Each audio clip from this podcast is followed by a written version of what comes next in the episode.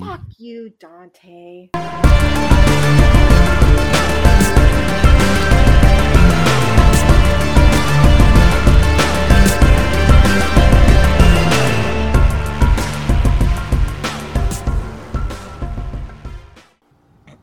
don't need to introduce. I guess I do need to introduce because, Tommy, you haven't been on since episode 13. You haven't been on since, I think, episode like 21 or 20. No, actually, before that. Probably like episode 18. We're going to just make up numbers. Yeah, it was like a horror movie theme for years. Yep. Yeah. Which you listened to, which I thought was, nice. I did. I listened to all of them except for my own. I actually have listened to that one multiple times. I listened to the Halloween ones at least 3 to 4 times because I love horror movies. So that it doesn't even have to be Halloween to talk about horror movies. We can talk about that shit in July. Yeah, that would be fun, which we may do. Who knows where it'll go. But this is Off the Mats podcast. It's Dante, as you all probably know. My guest for this episode, as we're leading up to WrestleMania. I want to bring on friends who like pro wrestling. And I don't even know that we're going to really talk much about pro wrestling. We might just sit here and chit-chat. I got the fucking hockey game on. I think the Flyers are playing the Rangers. Islanders. Fucking New York. It doesn't matter. Do they even fucking care about their teams? No. No, they don't. Not for hockey. Nothing. Well, Rangers, I guess. When was the last time the Rangers won the cup? Like 70s? 94? Yeah, you were around for the 70s, tell me.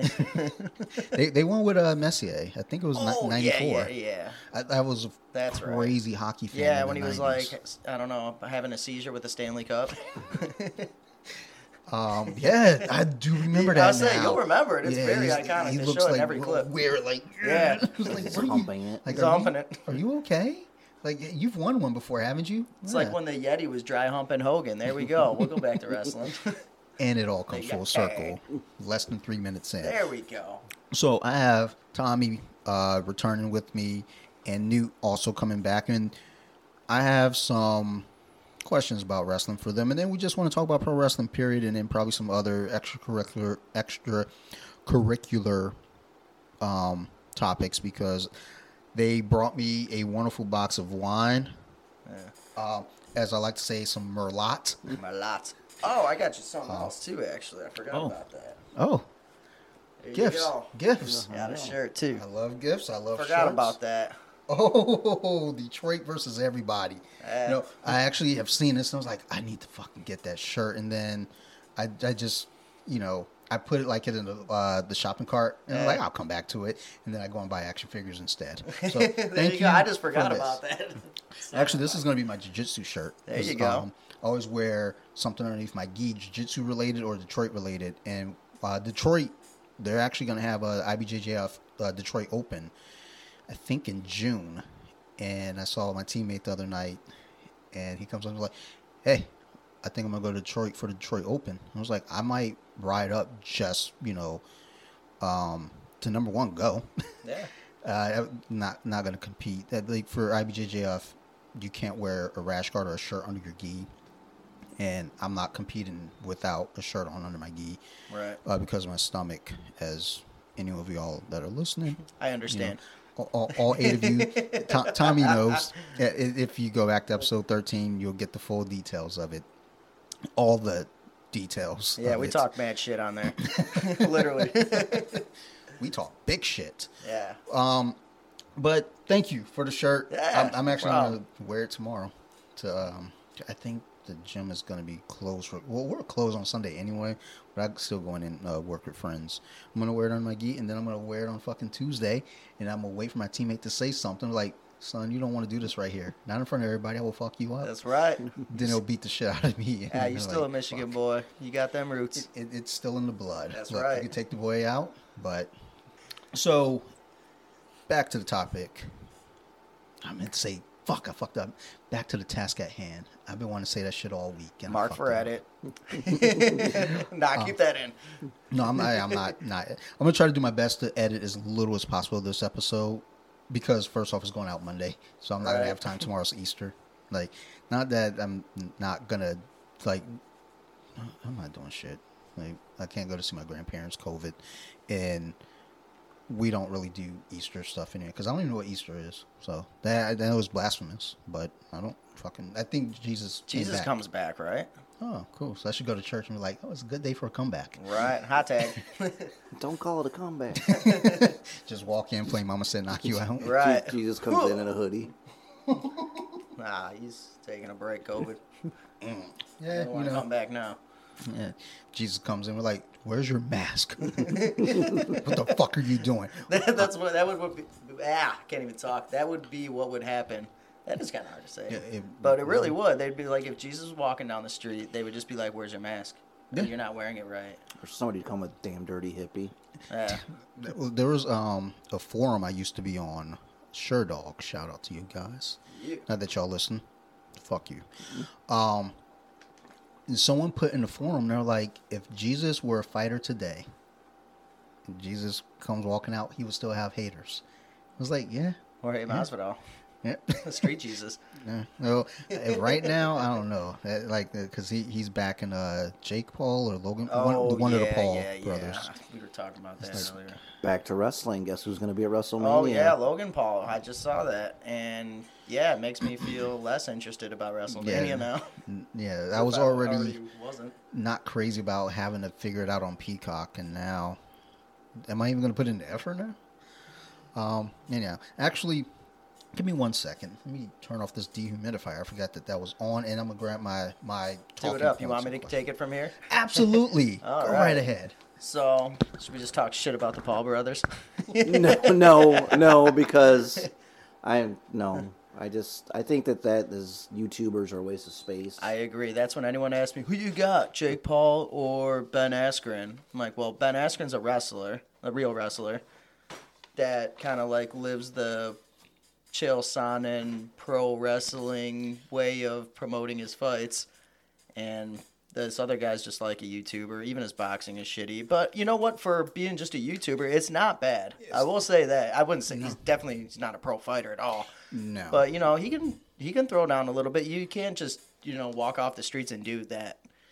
I feel like if I were to, but fuck that guy. Yeah, definitely yeah, fuck him. Like if I were to fight Jake Paul, he'd beat shit out of me. That's I won't doubt that. I think he wrestled in high school, so he might have. I mean, they got some skill. I'm not gonna bury him completely when it comes to that. But. So I feel like if I had to get into a fight with that dude, I probably wouldn't win. I'd bite the shit out of him for sure. Yeah, utilize that.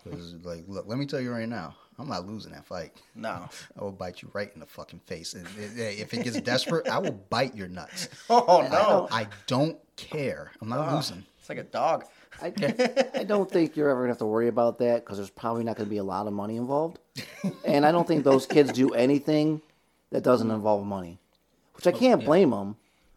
Yeah, they made a comment when Dana White was like, I'll let Amanda Nunes beat the shit out of him. He was like, oh, nobody knows who she is. Okay. No, there's a lot of people. She can kick the shit out of a lot of guys, I feel like, too. I'm scared. I would be. She's insanely talented. That's why I group her in a category with the guys, too. Yeah, well, when Joe Rogan used to say Ronda Rousey could probably be most of the guys at her weight class, and then after she got beat by Holly, I was like, okay, I may have misspoken. Well, Joe, he promotes a lot of fights. Even if he doesn't believe it, that's his job as a hype man to build it up. So I get that, too. But I think Amanda Nunes probably could beat quite a few dudes. I think Jermaine Durandamy fought a dude and won by a decision. So. Probably. Like, if you were to say by their weight class, like, could she beat anyone in the UFC top 10, the men's? I would still say no. But, like, if you get, like, on Dana White's contender series or on the amateur circuit, like, people the same way, I bet you Amanda fucks them up. Yeah. I would bet a lot of money on it, actually. I always feel like with fights, the smarter fighter, I mean, it's still your skill, but then it comes down to smarts because you can have a guy that, he might know, look, I'm not great standing up. Let me get this shit to the ground immediately. That's smart. Basically the smarter, more skilled fighter should typically win. Like Askren getting knocked out by Masvidal with the knee. Oh, the knee from hell. He sent him to hell. He was like, after that, he was like, I think I'm going to go ahead and retire. I mean, I know he had some hip issues and that was causing a lot of problems, but. That knee was so violent. He sent him to the basement in Pulp Fiction with Ving Rhames waiting for him. It was so bad. Get the gimp. Yeah, and the gimp was just sitting there like, woo, woo, woo. He was like, who the fuck are you? Like, super necessary. It's more like, no good, thank God I'm out of here. They got a new one. It's like what? Hey, Askren's reaction was the best after that, too. He just tweeted out, well, that sucked. And that's what's fucking great about that dude is, like, he knows. It's like, he doesn't take it too serious. Doesn't take himself too serious. It's like, it sucked. And honestly, sometimes that's the best way to do things. When Madonna, like, in the 80s, Naked Pictures came out from, you know, art pictures. And, you know, reporters started trying to fuck with her about it. She was like, so what? Yeah, who cares? And you're like, okay. I mean, sometimes that's how you shut them down. It's like, you get knocked out in 3 seconds. What can you say? Oh, that sucks. Yeah. Shit happens. But worst nude pictures ever. Oh, worst ones? Charlotte Flair's were pretty. That didn't even seem like a nude. I feel like she was doing that when she was getting her boob job done. Like, that looked like a picture she was sending to a doctor, not something like, hey, look at me. Yeah. And did you see, like, there's a dog in the corner of that picture, too? Like, bitch, what are you doing? Why? Yeah, I think. Worst nudes. Lena Dunham. Let me get the phone. Yeah, I was like, hold on a second here. Yeah, if you need to go, trust me, I'm sorry. Just let me go ahead and put that out there. I'm sorry. Who was the? I should know this. I really should. Who's the chick? Verlander's wife or Kate his girlfriend? Oh yeah, Kate Upton. Remember when those came out, and then all of a sudden JV shows up? Like, no, it's the one I didn't need to see. No. Someone was saying, I think someone I worked with was like, she looks like a refrigerator, Kate Upton, and I was like, wow. No. I mean, she's. It's like, it's not that bad. I mean, it's not great. She's pretty, but I mean, very. She's a big girl. I mean, is she? Oh yeah, she's tall and she's. She put on weight or something? Like, what are we? I think she's always been. She's for real? In the plus size model. Like, she's not like hefty. I mean, I haven't seen pictures or anything in years. I mean, don't get me wrong, she's still hot. So, well, we're having a visitor. No. Oh. Hello. Come on Goon. There we go. There she is. What's up? Hey, Goonie. Running. Hi.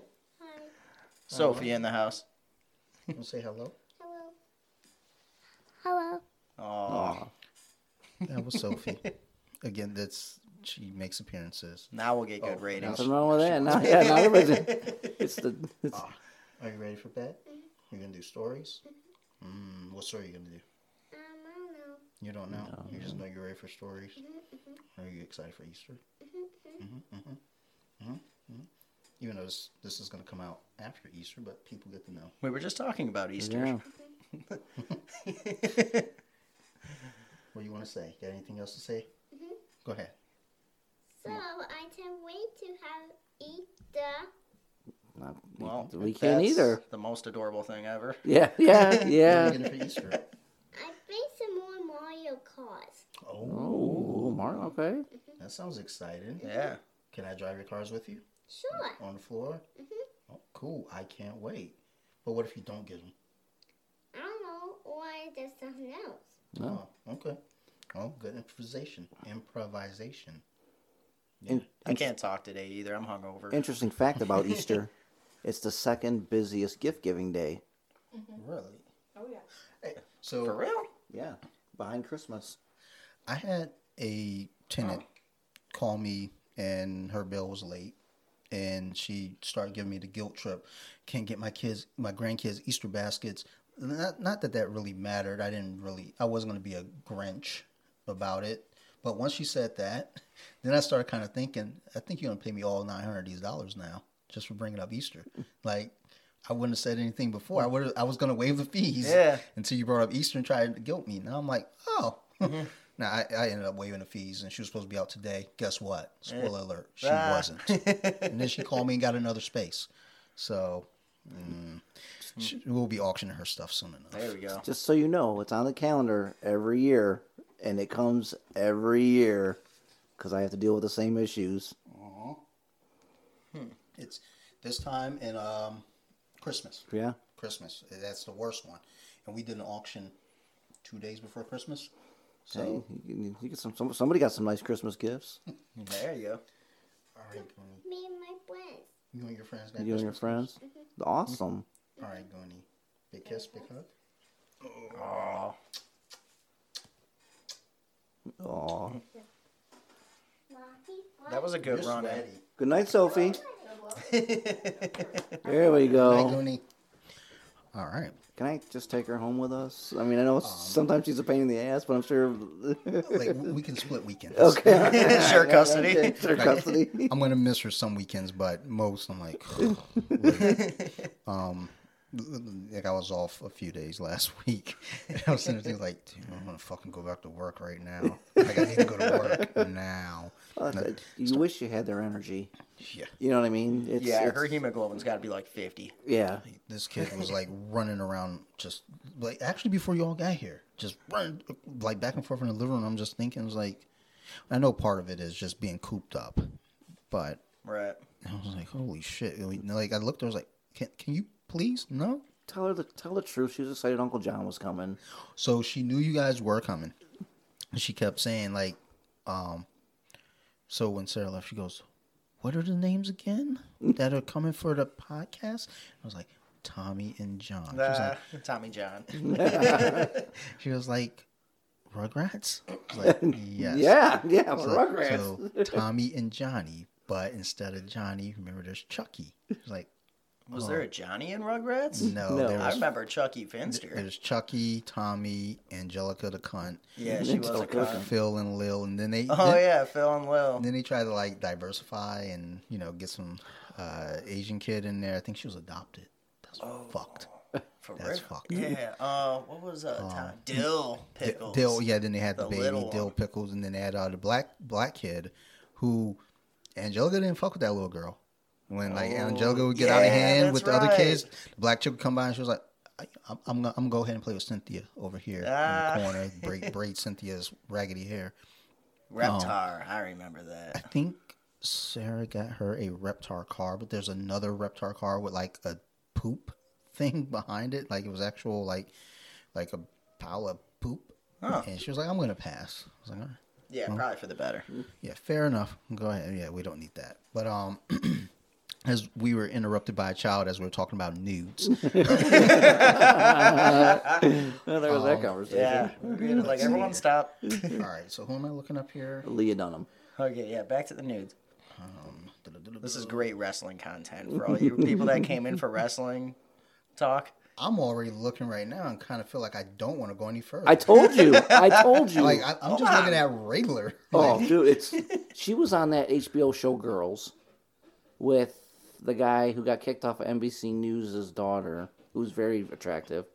So far, so good. I haven't come across it yet. So, like, we're in a good spot. Yeah. Like, I'm... No. Everyone's going to their phones right now and looking this up, too. Oh, my God. Like, okay. So, okay. Maybe I should type in nude. Let's see here. So, Google's trying to beat me to it. Let's see here. All right, so she's gonna be like, "Why did I get so many new flowers?" Yeah. So that might be the part that I edit out. Not from DJJ Wiki. Just cool, cause I've been under the radar lately. About a year ago, I was getting called sexist and all these horrible names. Oh, fuck them. They have no sense of humor. It's like, dude, the post that I put up was fucking hilarious. If anything, it was more empowering to women. Yeah. It was a dude sitting on a girl's lap, basically saying when she trains jiu-jitsu and you don't. And I got bum rushed by like... Of all the things you post, that's the one that takes shit? Exactly. It's like, so this is the one. You know, not this one, not that one, not that one, but this one? And then the contrast, Leo... I posted the next video because I do a meme, a video, and then an article from the website. The meme was that, and the video was of a little girl beating the shit out of these boys in competition. So then I got fucking bum rushed by dudes about that. And I'm like, you know, fuck all of you. But that was then the beginning of when I just stopped reading the comments. I post and ghost. Post and ghost, yeah. I was just going to say that. That's the way to do it, man. Like, I still read some comments, but as soon as I see somebody say something shitty, I don't respond. Either I don't respond, I block them. Because what I've noticed is if you have a profile with no picture and it's private and you're not following anyone, you don't have any posts, right. You might follow 12 people and you have like 2 followers, chances are your troll account is probably somebody I already know.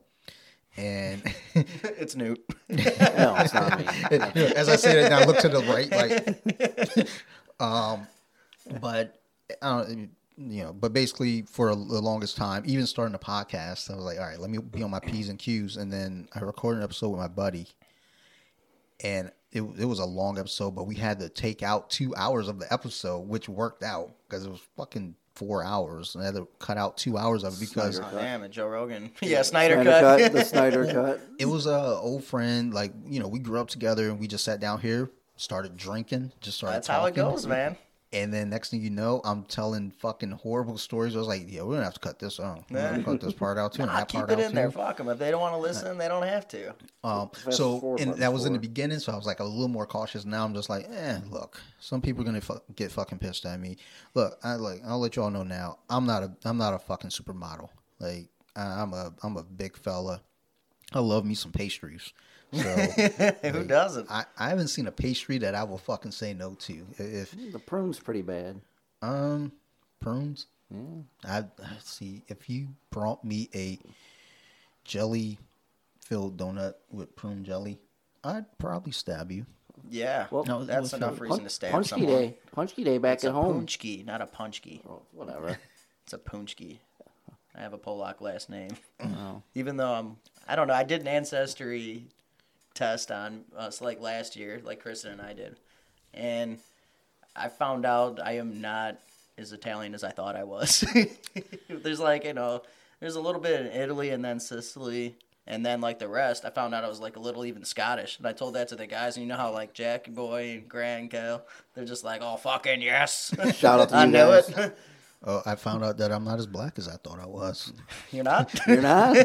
Like, there's 18% unaccounted for. No shit. So I'm trying to figure out, like, where the fuck is the rest of that? Like, hold the fuck up. Well, I think a lot of it's England, and mostly England. Yeah. I was like, okay, can I get anything cool? Like I don't know. Like, y'all just say England. Oh, like, yeah, that's right. I had a lot of Russian in me, too. And I'm like, that's why I like hockey and fighting. I take Russian. Like, but then I realized I'm not, like, Putin or nothing. I'm not out there killing people. If that 18% Native American, you get the scholarship. See, that's what I was looking for. Yeah. I thought, but not a drop. And I was like, well, fuck. Like, guess I got to return this fucking scholarship to Bridgewater because I clearly don't cut it. Oh, actually, this will lead us into wrestling. So, speaking of being Russian and everything, so when Khabib fought Ali Acquinta on like 24 hours notice, that whole shit where like Conor threw a dolly at the bus and tried to kill Michael Chiesa and everything. And anyway, that day, so I'm walking around Bourbon Street because WrestleMania was in New Orleans. And I'm walking in there with like a Khabib shirt. Like the Saturday before was that UFC card where Khabib had to fight Iaquinta just because he's just like, you know, whatever, person I smash. Just another victim. Yeah, so I'm wearing like the Khabib hat on Bourbon Street. I lost all my friends from the night before. Biker got kidnapped by strippers. Not surprising. Oh my god, it was so bad. And so he was in the strip club. Some guys went to Access. Sean was in the hospital. I didn't know where Doug was, so I was just chilling in a Khabib hat, like at Cafe Du Monde, eating beignets. And then some actual Russian guys come up to me and they start speaking Russian to me. And the only word of Russian I know is spasiba, which is thank you. And I've learned that from the Stone Sour Live in Moscow album because Corey kept saying that after every song, like, oh, spasiba. So I'm like, spasiba, we're in America, let's speak English. And they bought me a drink and we're all hanging out. So I'm hanging out with these legit Russian guys. They have no idea I don't speak English or Russian. So just go with it. Yeah, so I was just rolling with it. That was a really fun WrestleMania trip, though. So that's one thing I want to get into as well is how many WrestleManias have you been to? Ooh, it's got to be like close to 10. My first one was WrestleMania 23 in Detroit, and that was in 2007. That's kind of what got me back into wrestling because I was so out of it by that point. When Rock and Austin left, so did I. I think that was the last time I was in Detroit before I came back up. Yeah. No, I'm sorry. No. WrestleMania was just there, and then the Super Bowl was coming. Yeah, and that was Seahawks and Steelers. Yeah. I remember being there, and I hadn't been back to Detroit at that point. since sometime in the mid-90s. I want to say 96. Wait, so were you down there during the Super Bowl or no? No. We were there. It was during the season for sure, but it wasn't playoff time for sure. Ah, okay. Because, like, I mean, why go to Detroit for the playoffs? Like, they're not making it. Oh, no, they won't be there. They would just... I talked to my buddy the other night. We were talking about the Lions, and he's a Redskins fan. I'm like, the Lions made out in the deal, with the Rams. They're the football team now. Okay. I think I'm going to title this episode probably offensive. Yeah. If we're talking about news and, Jesus coming back. Yeah.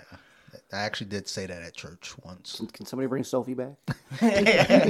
Like, all right, this is going to be really offensive. Sophie, go ahead and say something. Everybody dropped off once Sophie left. I was like, all right, we're out. Like, cool, I had a spike at like 2 minutes. Right.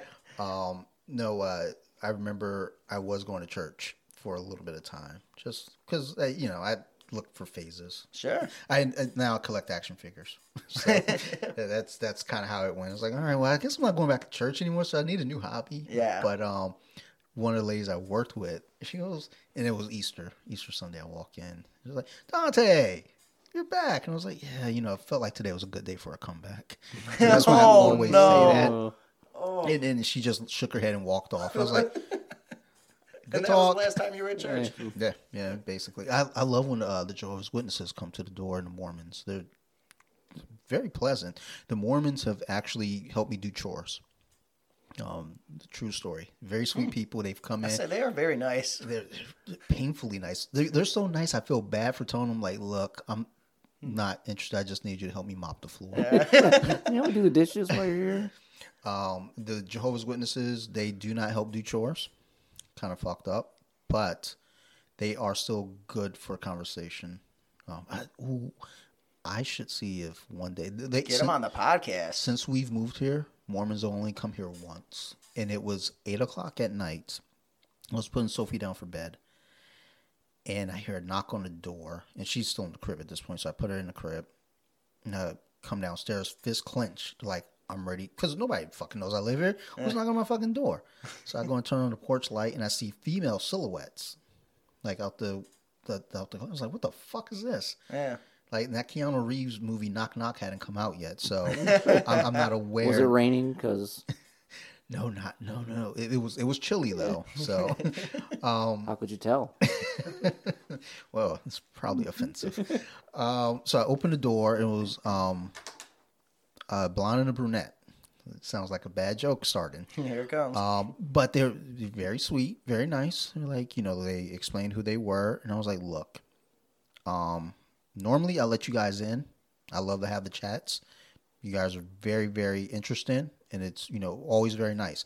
But I'm putting my daughter down for bed right now. And mind you now, also, it's dark at this point, which was also very confusing to me. And that's not to say that only men can walk in the dark now, but I just feel like Mormon women probably aren't geared to throw down in an alley. So probably not. I was confused, and I told them, hey, if you guys come back, this weekend, I'll be more than willing to sit down and converse with you. And, like, I have a couple of your books, so I'm a big fan. Let's sit down and talk about it. They never came back, and I haven't seen a Mormon since in this neighborhood. I don't know if there's something that says no soliciting in the neighborhood. I don't know. No one listens to those signs, though. Yeah. They totally ignore them. If I fucking put that sign on my door and you knock on my door, I'm stabbing. Like, quick. As you should. Yeah. But, well. Them in the nuts. Ankles was Lions fans. But I wish they would knock on the fucking doors again. They're like, it's just fucking interesting. They're always fucking a good time. All right. Of them. Like, the Mormons came in. They know about video games. I was playing Madden once. Oh, Jesus, yeah. They might never leave. They know about football, at least, because I was playing Madden. I was stumping the Cardinals in. Like, they came in. It was, like, third quarter, and I was over 60 points. I was playing on easy. Yeah. Because fuck the Cardinals. But he was like, oh, I see you're doing my team wrong. And I was confused again, like, holy shit, you guys watch sports? And I forgot you're not Amish. Yeah, they own TVs. Like, could have fucking fooled me. They got their whole state, man. State of Utah. They got basketball. Yeah, they have a whole state to themselves. I mean, so do the Amish, Pennsylvania. Like Amish are everywhere, though. I mean, but they're all over Pennsylvania. Yeah, they are. That's true. I mean, they have those sales, and you never trust anybody who makes their lemonade by hand. Yeah, no. I can see some bad things coming from that. But my wife loves the Amish market. She loves going there. I just always feel a little, like, they're nice also. I just feel weird in there. Like, you got a hairnet for that beer? Why you fucking make my fucking falafel? Pie. Oh, that's what they make. Okay. They make pies. Yeah, I don't know if they make falafel. Pies. Oh, who fucking makes falafel? Oh, the Jews. Hit that button. Live for edit. All right, so just so you all know, I'm not a horrible human. I am. We are all horrible humans. Yeah, that's.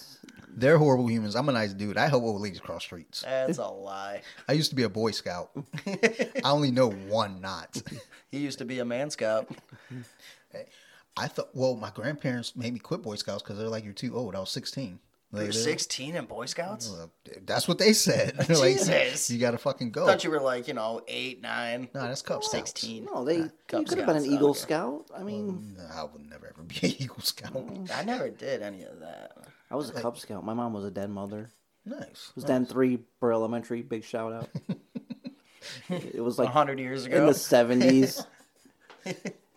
Well, like, that. See, I wish my grandparents would have, like, come along and done stuff with me. They did. And they're just like, "Here, join fucking Scouts and get out of our fucking hair." I was like, "You guys fucking adopted me. You're supposed to like do stuff. Like take me to the park.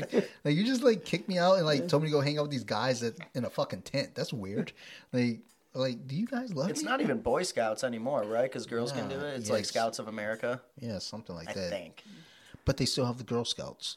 Yeah, they do make those cookies. Are badass. Oh, yeah, trust me, I'm on it. And you can order them online now. Oh jeez. So, Thin Mints. Oh, yeah. Throw them in the freezer, too. That's the key. Was it you? I think it was you. Right someone told me that. It probably was, because anytime I hear, like, Girl Scout cookies, I'm like, Thin Mints in the freezer. Trust me. You'll thank me later. Oh, yeah. They're so good. I think once we're done here, I am actually going to order. Probably while we're recording, I'm probably going to order some Girl Scout cookies. I have 2 boxes of those in the freezer back home right now. Because I haven't had any in a while. I was in the dollar store, and they had the dollar store version of Thin Mints. Not the same. No. Oh, I didn't find out. I loaded up my basket. And then I got up to the counter and was like, I don't need these. I'm already fat enough. But hashtag me too. So I stopped doing that because whenever someone say something, I go hashtag me too. Someone got mad about that. So I guess I'm not. Someone's going to get mad over everything. Am I not using it right? I mean, like it was you too. It was, yeah. It could have been me. I mean, look, at the end of the day, I don't know. Like, all I know is I'm fat. If you're going, man, I should get you a different shirt then, because that's a large. I don't know. It was used to be mine. Maybe I should get an XL for you or something. So so when I was telling you about the motivation to get skinny again. No. Okay. For a shirt. That's called a wash rag. Yeah. So initially, when I was telling you about the elite sports stuff, the initial post that we started with, well, one of the guys started with, because I told him, like, as I'm telling the story, I was like, yeah, they did send me a gi, but it was fucking too big. They sent me an A5. Oh no. Okay, so, Joey Diaz, A5, A6. Yeah, the shit doesn't fit at all. So one of the guys, he put up, it was a picture of, like, it was the Power Rangers, and it was like when Elite Sports calls Don or BJJ Wiki fat, and he calls in the goons. And I was like, yeah, I guess they are kind of saying I'm fat. Because he didn't ask me, like, what gi size. He just said, hey, what are your measurements? And I told him, I gave my height, my weight. And I guess he thought, fuck, you're 5'9", you weigh that much? You fucking hippo. And I'm just like, and I didn't think it was that bad. I was like, hey, man, I'm losing some weight. I was down 5 at that point, so I felt good. Gyms have been closed, bro. COVID happened. Yeah. Everyone put on weight. I was fucking depressed. I'm sitting here in the basement every night drinking boxes of wine and watching horror movies. Yeah, and eating Thin Mints. Yeah, it's like, what else am I supposed to fucking do? I couldn't fucking get paper towels anywhere. Yeah, toilet paper wanted to have a hard time wiping your ass. I mean, not a problem for me. Sorry. And oddly enough, my wife is always stocked up on toilet paper anyway, so we didn't have an issue We were just like, oh, that's funny. Fucking sucks for everybody else. Hope they don't know we got like 20 fucking roles. The crazy thing is we were in the same way. I was like, oh, you're never gonna put them. I'm like, I've got 14 boxes in my basement now, from 10 years ago. Well, that's what's wild down here is when it snows. Everybody runs to the store, buys all the toilet paper, all the water, all the bread, all the milk, and that's on a Monday. And then it doesn't snow. And then they say on Thursday, hey, it's going to snow. And everybody goes and buys all the same shit again. It's every time. What happened to the other batch that you bought? It's toilet paper, chicken, and beer. That sounds very Detroit. Yeah. Yeah. It's been down 8 Mile. Because he lives at 8 Mile and Ryan. And that's all it is like you're going to get, well, dispensaries are huge down there too now. Because weed's legal. It's titty bars and weed shops down 8 Mile now. Jesus. So. I didn't know it was fully legal up there. Oh, yeah. Well, where the fuck is our Super Bowl when they fucking made it legal in fucking Washington State? Seattle won a Super Bowl, and then Denver won a fucking Super Bowl. I won a Super Bowl. Fucking Oregon doesn't have a fucking team, and they got a Super Bowl. Right. Jesus fucking Christ, man! I just want to be able to say the Lions won a playoff game. Like it won't happen. We have Jared Goff as a quarterback, and the only other player I can even name right now is like fucking Cephas. Because we got rid of our whole team. Galladay's gone. Stafford's gone. I just found out Galladay was gone 2 nights ago. I didn't know he was gone. Stafford? No, Galladay. Oh yeah. We got on Swift. Oh yeah, we got D Swift. I do like him. I mean, I like him too. But do we still have Adrian Peterson? No. No, he's probably went to Tampa to party with Brady and Gronk. Yeah, right now, Adrian Peterson's on NFL tour. He's just like, what other team have I not played for yet? Yeah. You know what? Go for a Super Bowl, man. I like AP, man. So do I. I like him. Even all that shit was going down when, so what? He beat his kid with a stick or something? You just beat the shit out of him? Yeah, what did the kid do? Adrian Peterson. Who never took a switch? I took a switch. Kids today. I took a switch. And the worst part about it is I had to pick it out. Yeah, my foster mom used to make me. She would say, "Go out and pick." I remember when that first ever happened to me. I didn't know the tricks yet. You didn't know the rules, so I went out and found the smallest one. Did it break? So I found the smallest one, and she was like, "That's too small," because I was trying to be cute. She was like, "Go get another one." So still staying on the small side, it fucking hurt more. And if it was wet? Oh no, it wasn't. I never experienced that. It was. Bad. My grandfather's from Alabama, and I mean, I didn't take the switch a lot. I think the threat of the switch is way more frightening and will straighten you up than getting the switch. And there was 2 rules. It's got to be over 3 foot long, and it better not break. So I've never had one break. And to be fair, I think I've only gotten popped with the switch, I want to say, less than 5 times. Yeah. Because then at that point, my foster mom would just put me in a corner or ground me. And that had a little bit more effect on me because I like being outside. But like the switch, it's like, look, lady, you're talking to a kid who's coming from getting punched in the face by his mom. Mm-hmm. Like, that switch ain't doing nothing for me. And then she was like, okay. And then she realized that. She was like, okay, I got to figure out another punishment. All right, go stand in the corner, which sucks. And then after that, I was like, okay, the corner, it sucks, but I'm getting sick of looking at this dude. So go to your room. And then go to your room became, we got a Nintendo. So they took that away. They took away the TV. I was like, okay, I'm sorry. I'll stop trying to burn down the garage. And here we are, like 40 years later. I'm 43, so here we are 36 years later. Man, I was a young lion here. You're 43, he's 50, and I just turned 33. Jesus Christ, where are the fucking diapers? Well, the best part about that is we all have our... Well, not anymore. You may just spit out your wine. Wow. That was about to come right out the nose. Got a bag for that now. Oh. Gotcha. The best part about that, though, especially with our age differences, is I bring this up to Tommy a lot. Is like with wrestling. And I know I hate circling back. That term is just, especially now. But he's what? Circling back. Oh. Just because of the current political situation. And that's the biggest go-to for the press secretary. I even forget her name. The ginger. What sucks is I fucking say that term all the time. Now it's like when I say it, people look at me weird. I'm like... And you probably didn't. I don't watch politics or pay attention to it. I just want everyone to be cool, and we're on the same team here. I get my politics from Newt.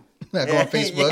I'll see what he posts, and I'm like, he's in his tent smoking a cigar and just trolling people. I'll see it, then I'll see what everyone's reaction is. I'm like, okay, which side should I be on here? That's the thing. I'll see what his post is, and I'll see how people are reacting. If people are like cool, it's like, okay.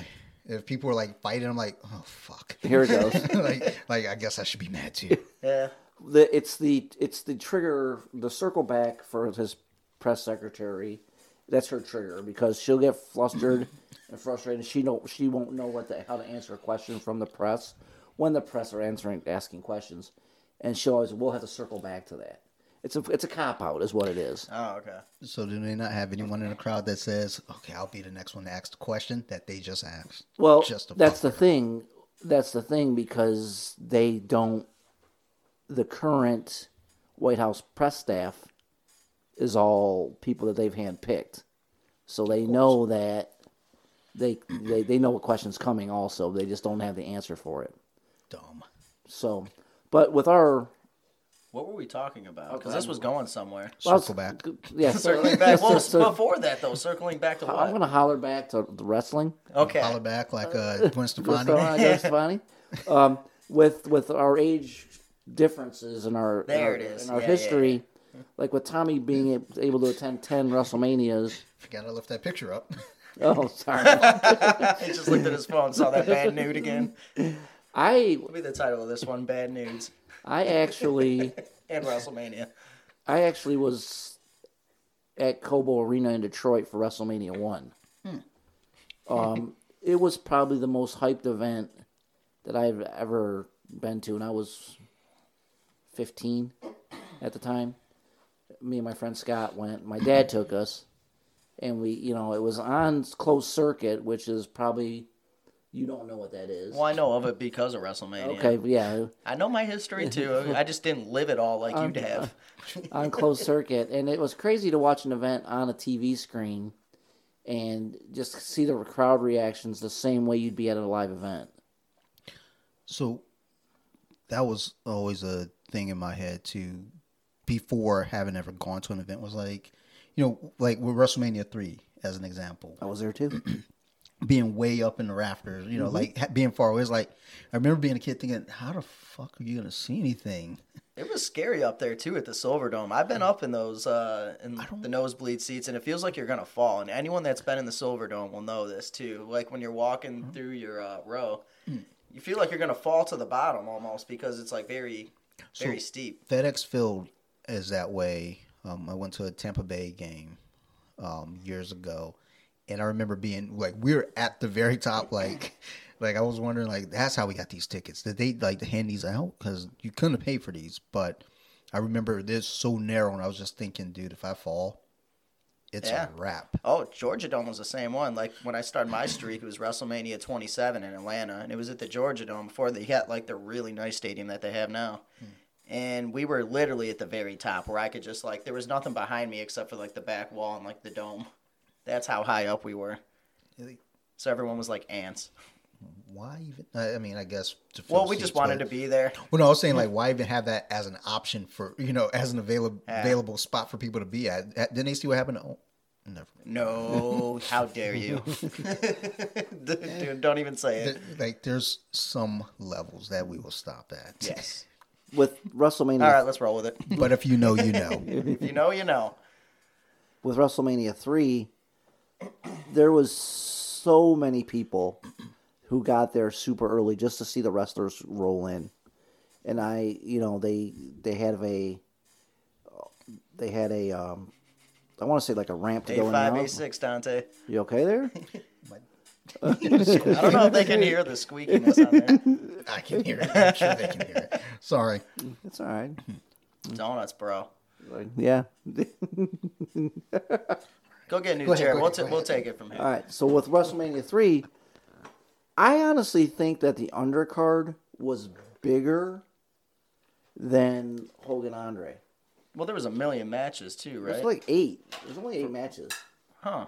I thought there was more. No, there was. I mean, everyone knows Macho Man and Steamboat. But what else was on there? I know Brett. Billy Jack Haynes versus Hercules. King Kong Bundy and 2 little people wrestlers against Hillbilly Jim and two Little People wrestlers. That's where King Kong Bundy squished one of the little wrestlers. Midgets? Yeah, okay. No, hold on a second. Okay. I'm not going to cut you off right there. We'll go back to this. But they are called midgets. Hornswoggle told me. That's the proper term. It's like little people seems more demeaning than midgets because they are. Like, that's a midget. That's not a bad thing. It's just what they are. And he says, agree. Like, if you call them little people, that offends me more than a midget because he's like, I am a midget. So my wife and I had this discussion as well because I said, I feel like it's little people... not demeaning them, but that's what they prefer. I feel like little people sounds more offensive.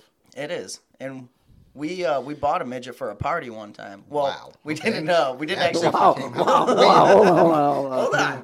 It was a diaper party for my buddy John. Oh, this is not getting any better. Hold on. So we didn't actually buy him because that's illegal. We rented him. So we found him on Craigslist. Because that's legal. Threw him in a diaper, and he basically ran down the stairs and was like, kicked my buddy John in the nuts, or punched him in the nuts. And then, I was doing keg stands. And he was cool. His name was Christoph. He was a drummer. Christoph the midget. Yeah, he was cool as shit. He was hanging out with us, and yeah. I have not met... I can't think. I have not met look. They like little people, so I'm gonna go with it. Oh yeah, we'll go back to wrestling. I promise. This, but I've not met a little person who has not been cool. But to be fair, I've only met a couple, maybe three. So I don't know them all. Okay. But the ones that I've met have all been really. They've all been really cool, and they all have a hilarious sense of humor. At least the ones that I've encountered. But I think, too, when you have something that's like, you're definitely singled out when people see you. Oh, yeah. You've got to have a sense of humor.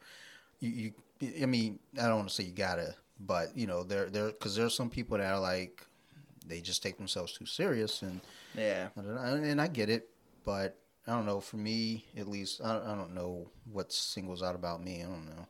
Like, but I have a fucking hole in my stomach. Like, I've heard people make colostomy jokes.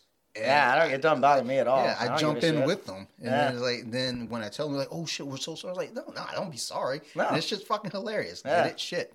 So, if not, I'd been dead, so I don't know. Yeah, it's like I'm glad I'm best case scenario. Like, I don't know. Fuck everybody who gets offended. Screw them. We need stand-up comedy back more than anything because I love comedians. Yes. Yeah. I feel like the more offensive, the better. I mean, I think also there's that thing with stand-up comedy, though. It's like, look, if you're getting offended by stand-up comedy, then you're in the wrong arena. Yeah, what are you doing at a comedy show if you're going to be offended? You can always leave. Yeah. Yeah. That's what I tell anyone. Listen, Eddie Murphy, go back and watch Raw, Delirious. And holy shit. Yeah. You want to talk about cancel culture. They would have got him back. If he were to do that today, oh, my God. I'm surprised they haven't. I mean, was brilliant. To me, he's one of the best comedians of all time. So I guess... in recent, well, this is later now, but I guess they're trying to cancel Eminem. Yeah, I saw that. And I thought about this. Like, my wife and I are discussing it again. It's like, okay, they're trying to cancel Eminem. Yeah, okay, cool. Yeah, he doesn't say the most pleasant things. No. But have you heard 2 Live Crew? No. Have you heard NWA? Right. But then I realized, who's trying to cancel? All right, so it's, I want to say white lady, maybe in her mid-40s, early to mid-40s, in the suburbs. It's like, then we can't have this. Fuck that Eminem guy. Man. And it's like, well, you got to cancel 2 Live Crew, too. Well, don't listen to him, man. No, they're black. We can't count for them. We're supposed to be defending them. It's not the 40-year-old mom who grew up listening to Eminem. It's not her. How many albums he sold? Apparently, people weren't offended. Yeah. Like, it's her kids. So, because she failed as a parent. And didn't let her kids listen to Eminem, and they're finding out about Eminem, and they're like, "Oh my God, this is so bad!" Because everybody's woke now.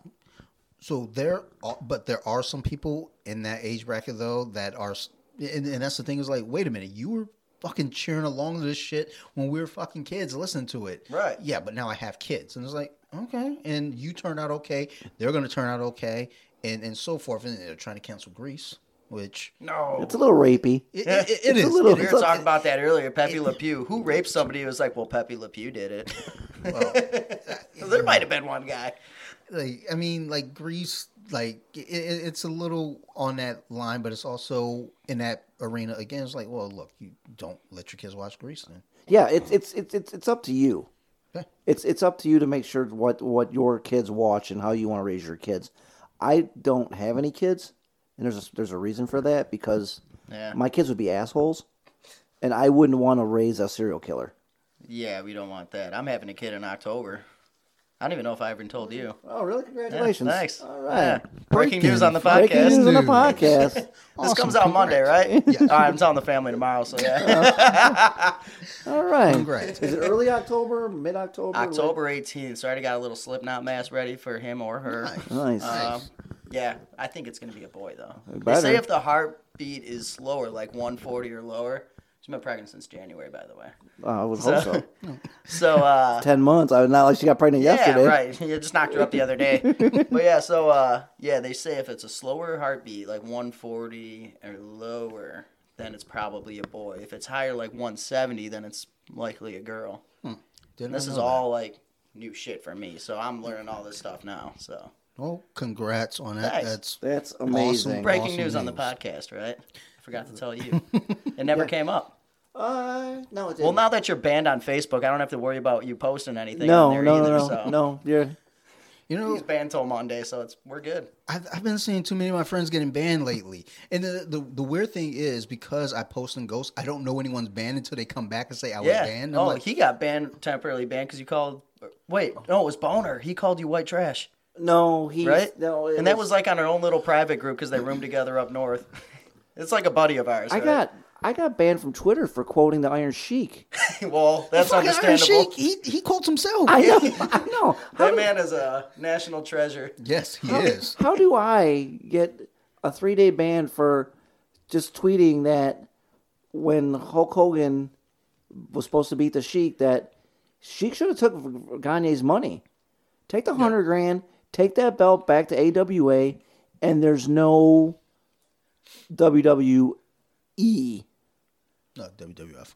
Well, that's not... I mean, now. Yeah. No. It's still WWF. You can't say that. Yes, well, I can. Sheik said he was going to fuck John Stamos in the ass and make him humble. And John Stamos replied, like, can someone explain this to me? It was, like, the best reply ever. He was, like, all confused. And, like, Sheiky Boy's like, that's right. I break your back, I'll fuck your ass, I'll make you humble. Hakpui. I feel like John Stamos is always very confused. Yes. Yeah, well... He's a good-looking man, though. Yeah, no. He's a beautiful guy. Like, trust me. Uncle Jesse. It's Uncle Jesse. So, like, Uncle Jesse was my hero, and then I started understanding comedy. I was like, I like Uncle Joey now. And then I found Uncle Joey, like Alanis Morissette. Joey Gladstone or Joey Diaz? Because I got two Uncle Joeys. Oh, that's true. Uncle Joey from Full House. Yeah, I know what you mean. He's a Detroit guy.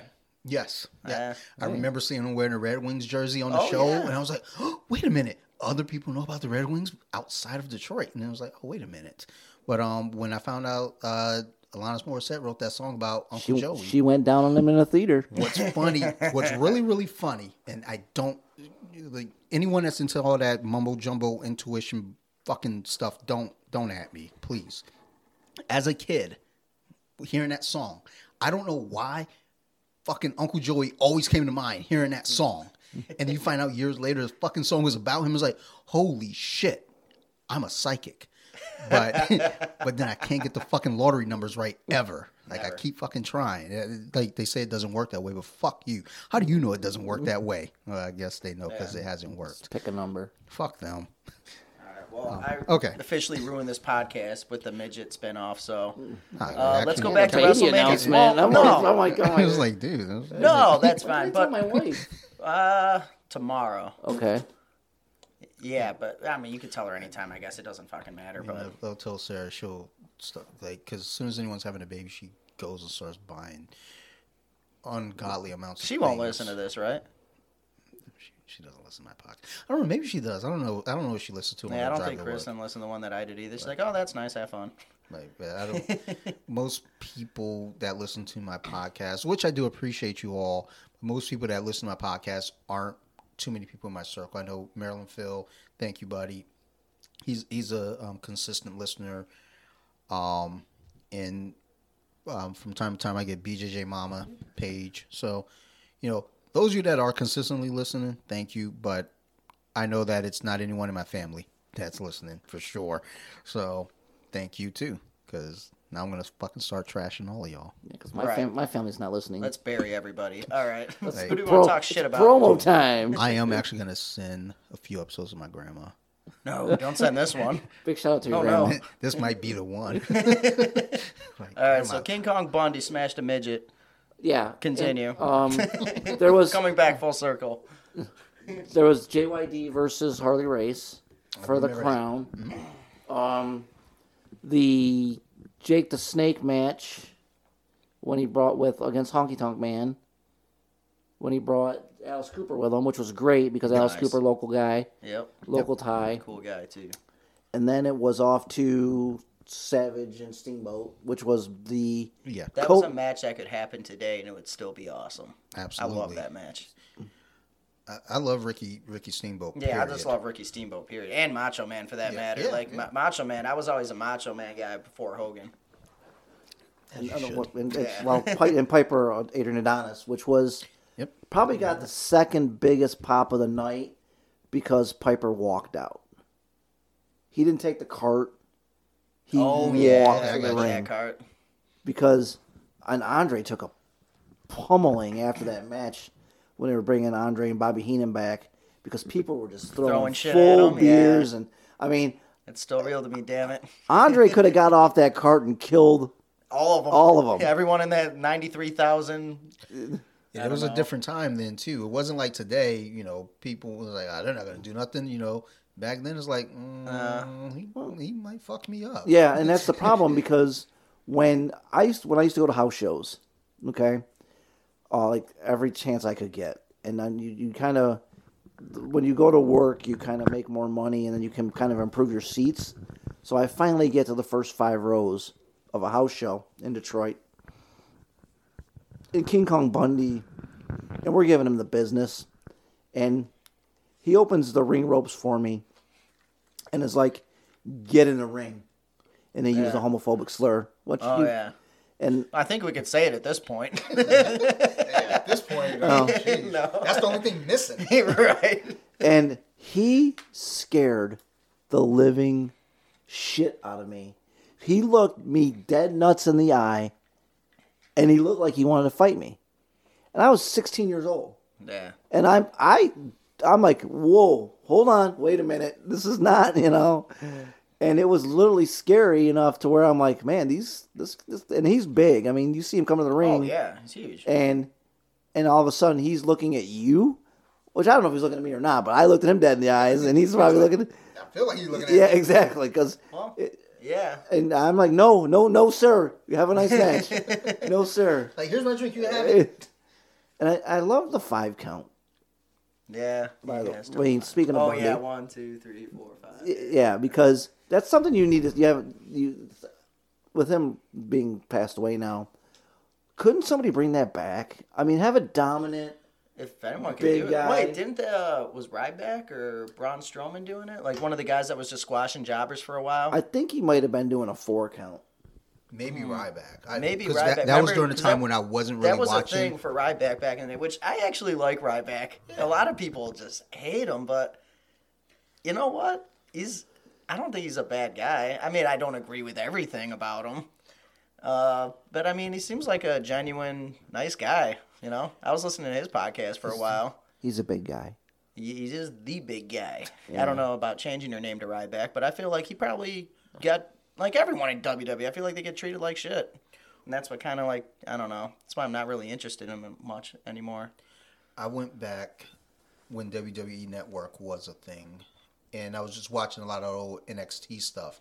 And it's crazy to see a lot of the wrestlers, Ryback being one of those two. Oh, yeah. You know, being there with a different name. Using Nexus. It was like, wait, what the? Skip Sheffield. It's like, who the fuck is that guy? That's Ryback. Yeah. You know, so it's always, because I'm still kind of playing catch up on a lot of pro wrestling. Let me throw these on so I can see if I'm actually generating noise. I'm like sitting further. Okay, no, people can still hear me. Good? I don't know. I can hear me. Hey, can you hand me those headphones there? These headphones are dog shit. They sound fine, but they're fucking with my glasses. I'm going to ask you to unplug me there and then plug this guy in right there. Wait, is that... I don't know. Shit, we'll see. That the one? Don't let Newton unplug shit. I can still hear me in the headphones. You talking about this one? Oh, yeah, maybe it is that one. Hold on. Yeah, that one right there. Yeah, Newton almost just unplugged this whole feed. Oh, that would. Oh no. So yeah, take that out of. Yeah, so keep the big jang jang in there, and then take the little jang jang guy out. Now. Yeah, it should just pull right out. Yeah, I got the cheap ones off Amazon. Newton almost just killed this whole feed. Here with these on, like, I can't hear it. I don't think you did it right. Oh wait, wrong fucking headphones. Jeez Louise, dude. Like, man, I got short-term memory loss. I already forgot what we were talking about. I remember Ryback. And you were going somewhere with it. Oh, no, I was just saying, watching the old NXT stuff. Oh, yeah, old NXT.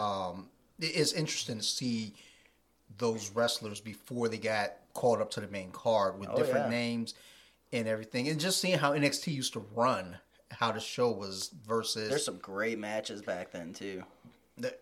Like that. Like Pac, Sami Zayn, or what? Neville. And I'm such a mark. So what was it? I was watching.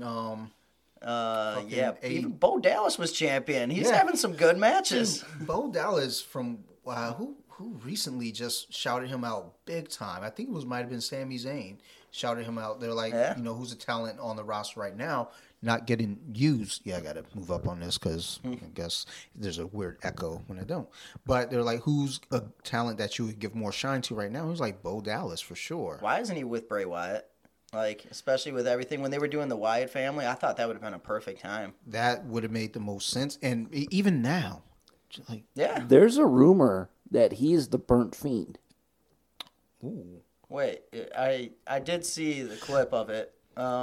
So I've been wondering, because when they did the Inferno match and then Bray had to go away, I was like, is he injured? Was Bray skinny when he showed up burnt or what? Stiff. Very stiff. Yeah. Okay. It's very it could be, then. Frankenstein-ish. Mm-hmm. Yeah. And there's a rumor that Bo is actually in the suit. And there might be something happening at WrestleMania with him. But, of course, everybody's denying it, saying that's really... I hope it is, man. I mean... Yeah. How do you not? I mean... Push the man. Why not? I mean, he doesn't have to do the whole believe deal. Sorry, Lisa. She's not listening. She will. Yeah. Well, I'll make her. That's the thing with the company, though, too. They have so much talent on the roster. Yeah. And it's like, who gets to get showcased and who doesn't. They have talent, but I feel like they're not being showcased. They're not... using them the best of their potential, I feel like. Whereas AEW, I actually like it a lot better because, you're getting, like, that guy. So when Christian's coming back and no one hands him a script, because we were just talking about this earlier because he was on Jericho's podcast talking about it. He goes, how'd it feel to come back? And he goes, yeah. And he goes, how about that first promo? He goes, yeah, no one, there was really no direction. He goes, like, how do you feel about being back? So we just told him how he really felt. I remember when Daniel Bryan, right before they cleared him to come back, he was basically like, look, let me come back or I'm out of here. Yeah. And I think that was the fear. It's like, if we don't, and Daniel Bryan's he's a talent. He's one of the guys that you don't want to lose. He moves the crowd. He's good in the ring. He can get over anywhere he's at because he's that good. Yeah. And the thing is, it's like, if they let him go, AEW would be right there waiting. Right, and that'd be a great pickup. Yes. I would say, like, don't pull a TNA and pick up everyone from WWE, which they're kind of borderline right now. I know they got Big Show now, Christian. Sting. Sting is there. Well, he's not wrestling, but... Oh, he is. I mean, Sting is wrestling? He had a match at the last pay-per-view, at least. It was filmed. I mean, it was a film match, you could do, like, the Taker, AJ Styles thing. That's what they did. Oh, okay. Yeah. And I guess it's okay. And it was pretty good. As long as you can do that, like, as far as being in a ring and, like, my God, he'd be blowing up 30 seconds in. One stinger splash. Over. Yes, he did in-ring stuff.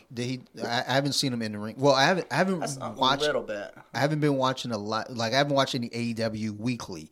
I've watched at least the last pay-per-view. I can't even remember what it was called, but they had the barbed wire, exploding barbed wire match. Oh yeah. But that's right. Which took a lot of grief. I was actually into the entire card, and then when that match came up, Moxley, though, back in the day, that's the shit he likes to do. The match was great in itself. The ending was horrible. It was the ending, which if you guys go and listen to the previous episode with Chris Pinkerton, from Nerd Rage Radio. I guess he watched the... Was that the Booker? Yeah. Oh, yeah. Okay, that was a good episode. I like that one. That was interesting. I love talking to that dude. I don't get to talk to him he's enough. A cool guy. I want to have him come back on and just talk. But he does lots of podcasts. Yeah, so, but fuck, where was I going? About the exploding barbed wire. Exploding barbed wire with Moxley. The whole match. I enjoyed that entire card. That match was even fun. But yeah, the ending to that, and I get it. You know, it was what it was. But honestly, even taking that out, that entire card was fun.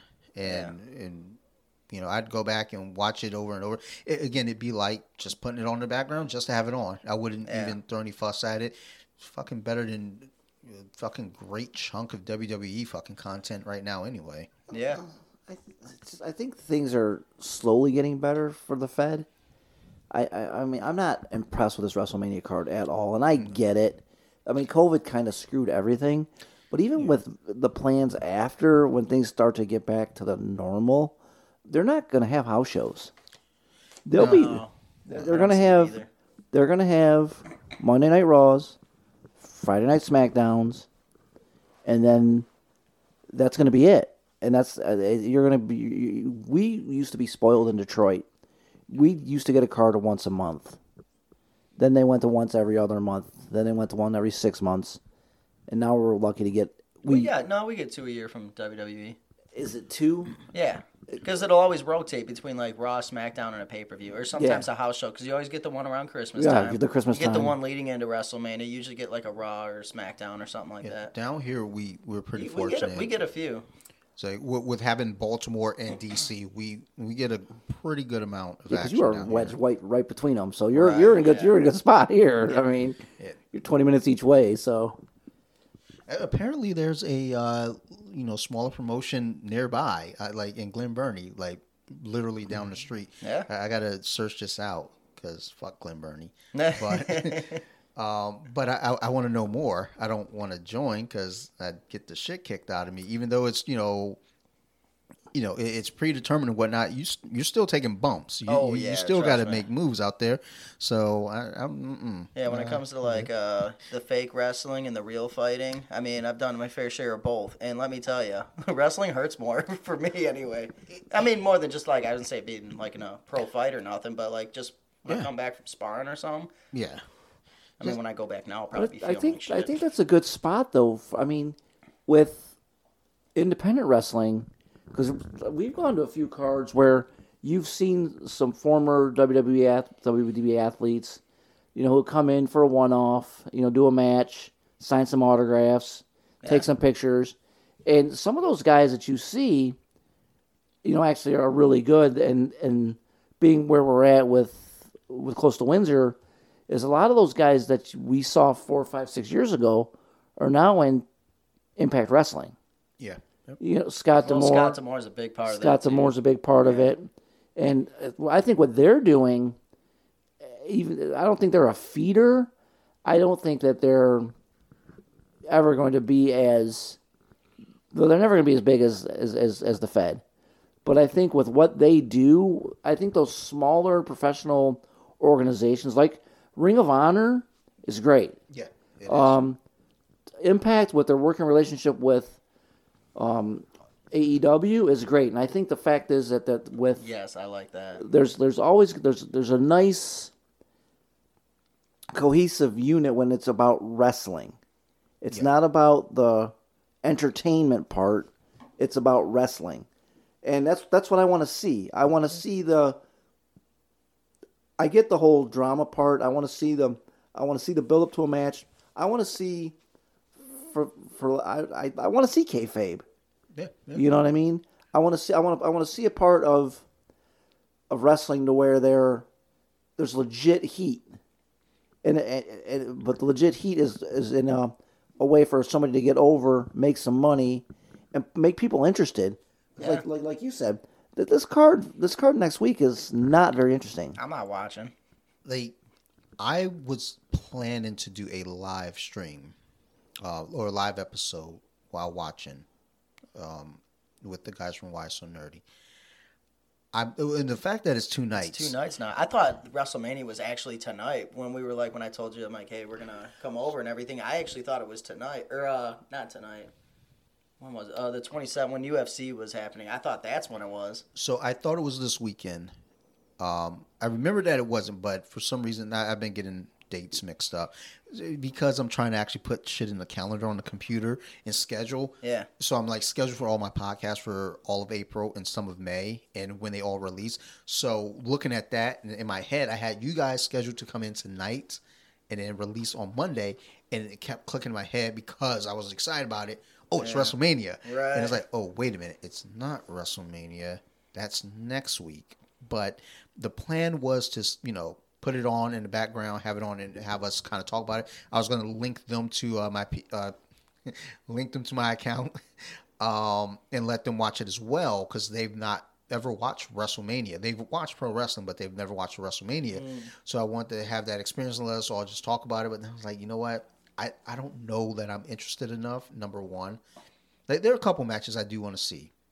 But, you know, the main matches that they're trying to sell us, who's the main? Edge and Roman Reigns. And Dan O'Brien got thrown into a 3-way last night. I'm definitely. Oh, it's a triple threat? Triple threat. I don't know that I'm into triple threat. Just because I feel like you win the Royal Rumble, you get the main event. And yes, he's in the main event, but to me, you win the Royal Rumble, you get your title shot. That's that one-on-one match. That is yours. Is that the main event? Like, is that what they're going with? That's supposed to be. Oh, wait, I forgot 2 nights, so I guess there can be 2 main events now. It's supposed to be... So I know the other one is McIntyre and Lashley, I believe. Yeah, I think that one's Saturday, and then Edge and Roman on Sunday. So they keep billing the women's title matches main event as well. So I guess those two are Sunday night. The co in the main, maybe, because they keep talking about Rhea Ripley and Asuka. No, that's going to be Bianca Belair. Oh, and Sasha Banks. That's supposed to be the I guess the co-main event, I would say, which I'm actually interested in. That I think that'll be exciting. I like Bianca Belair a lot, and I like Sasha Banks and Rhea. The women's matches I'm always interested in, not because they're women and they have boobs. No, but because they are... They work. They're entertaining. They move. I get that. They're good. Like, with the exception of, you know, a few here and there where, you know... You get your Dana Brooks in there, too. Well, but is she that bad? Dana Brooks. I mean, there's a lot of missed opportunity with the women, I think. Yeah. Because, I mean, Natty Neidhart... Yeah, well, she's good. Is a wasted talent. Oh, yeah. And they wasted years of her talent to put over people like Bayley. Now, I'm not saying anything bad about Bayley, but even with Sasha Banks, great worker. Her and Bayley, great feud. Okay, but it's one of those things to where they got more time than a worker like Natty, a worker like Mandy Rose, who can work in the ring, and she's not bad to look at either. So Mandy Rose has actually definitely improved a lot. Yeah. And, you know, she's great to look at, but she's gotten a lot better in the ring. And I have to remind myself of that because she is pretty. Yeah. It's like, you know what? She's actually moving great. She could be Trish 2.0, you know? Even Lana. Exactly. Trish even Lana. Too. Lana's improved. Lana's improved tenfold, and she got punished. Yes. I mean, she's going through a table every week or something? For like 2 months straight. I do try to watch, but I have a DVR, but I usually end up fast-forwarding through all this. She got punished. I watch on Hulu and just kind of like tune in for the first, the middle, and the end. Yeah, I'm the only one who sits through all 3 hours. Yes. Yeah, you do. That's why I needed you here. Well, hey, people laugh at the cigar tent. But I'll tell you what. The cigar tent, if you need to kill 3 hours, I go in there, flip on the TV. And it usually has to do with wrestling. I work late on Wednesday nights, and the first thing I do when I get off, I go to the tent, flip on AEW, fire up a cigar, and it's 2.5 hours, 3 hours of just me experiencing the product, evaluating the product, seeing what I like, who I like, and whether it's not worth watching the next week. Usually, I do miss the main events because I'm 50. Stay, because when you turn that way, sorry. That's usually I should have gave you that microphone. No. Probably just because that one is just such a doofy microphone. If you turn away, talking to the mic. No. Talking to the microphone. God damn it! Vince was booking it. But with, like I say, with AEW, is I like NXT. I don't want to put my time in NXT, just because I don't. I'll see those guys 6-8 months down the road. Yeah. Now there's a few guys in NXT that I really like. I like Ciampa. I like there's Ciampa. I like Cole. I like O'Reilly. Yeah. I like Gargano. Yeah, Johnny Gargano. Gargano's great. So with NXT, because I look at articles every so often. I don't read a whole lot of articles because there are not enough pictures. You know me. I like comic books. But with NXT, I've heard that they're holding some of those bigger names back because they want to keep that and they want to make NXT its own thing and not. I feel like it already is. Well, so do I. I don't even consider it minor league. And this is a discussion we had with some of my Scottish friends in Phoenix at the Rumble. It's like it is not a development. So as it used to be, but now it seems like arenas. No, like now it seems like promotion. NXT is one of the better products. Brand. Yeah. Well, but it should be. I get it as a feeder. Yeah. But they waste some talent down there too, but they've all just to bring them up to the main shows and waste them there. Aleister Black is a perfect example of how the people who run SmackDown. No, I'm too close. God damn it, dude. No, what I'm saying is when you return to talk to him, it will cut off. Oh. But when you're facing look at Dante when you talk to me. Perfect. All right. Like right there? Right there, I'm perfect. Stay. All right. I can't look. I just got to look. I'm literally staring at, I don't know, some Marvel Beast. I know that one. There's action figures everywhere. I feel like we're under attack. Stare straight ahead at and these Spider are pretty Gwen. Badass. Spider-Gwen. I know who that is, too, because I saw that movie. But there's talent that's wasted in NXT, and I think what the problem is a lot of them come up to the main show, and they can't get over. Yeah, well, I feel like when quite a few of them do come up, the fans know them, so there is that pop. They're excited about them, but then the question is, where are they directed from there? They get lost in the shuffle. Johnny Gargano, perfect example. When Johnny Gargano came up after the... well, Ciampa did get hurt, too. Well, they came up as a tag team, and then when Ciampa went down, they just sent Johnny back to NXT. But don't you bring up his wife and kind of put them together? You could, but maybe they didn't have plans for his wife. I don't know. I love Gargano, so I do too. I think want to see him make a shitload of money and be happy. But then that's what I want for everybody. With Aleister Black, I mean Selena Vega does what she did, and he's got to take the punishment. And he can't get out. I forgot about that. He's stuck there. Yeah. And he's stuck in catering. Wait, so where's Aleister Black now? Stuck in catering. So he's not even on TV? No. He has no date for WrestleMania? No, he has nothing. They'll throw him in like that gimmick or that meanwhile, giant one year ago, he did beat Bobby Lashley at WrestleMania. Yeah. And 1 year later, Bobby Lashley's in a title match, defending the title. And good for Bobby, too. I actually really like Lashley. No, I'm glad that he finally got it. That's and I love good. MVP too. But they broke up the Hurt business. I love MVP. He's Instagram, great on the mic too. Instagram. He's a chatter. He's in the perfect position right now. I think he's awesome. I mean, just in real life too. I met the guy and he's a cool guy. And also, Brazilian Jiu Jitsu brown belt. Got promoted he is. At Masters this year. That's right. So good for that guy. Yeah, I love MVP. Not that he listens to this, but big shout out to MVP. Good for you, buddy. Absolutely. But I'm sorry. Yeah, go ahead. As this show tends to do that. Back. But he does not have a WrestleMania moment, and he's being punished because of what Selena tried to do. That sucks. He's insanely talented and legit fighter too. Vince is so petty. That's a problem with. But that's the thing with the network being sold, and we'll get to that in a few minutes because I actually reached out to you about it. How much control does he really have now? Because who, Vince? Yeah, Vince. I heard he wasn't even at the Rumble.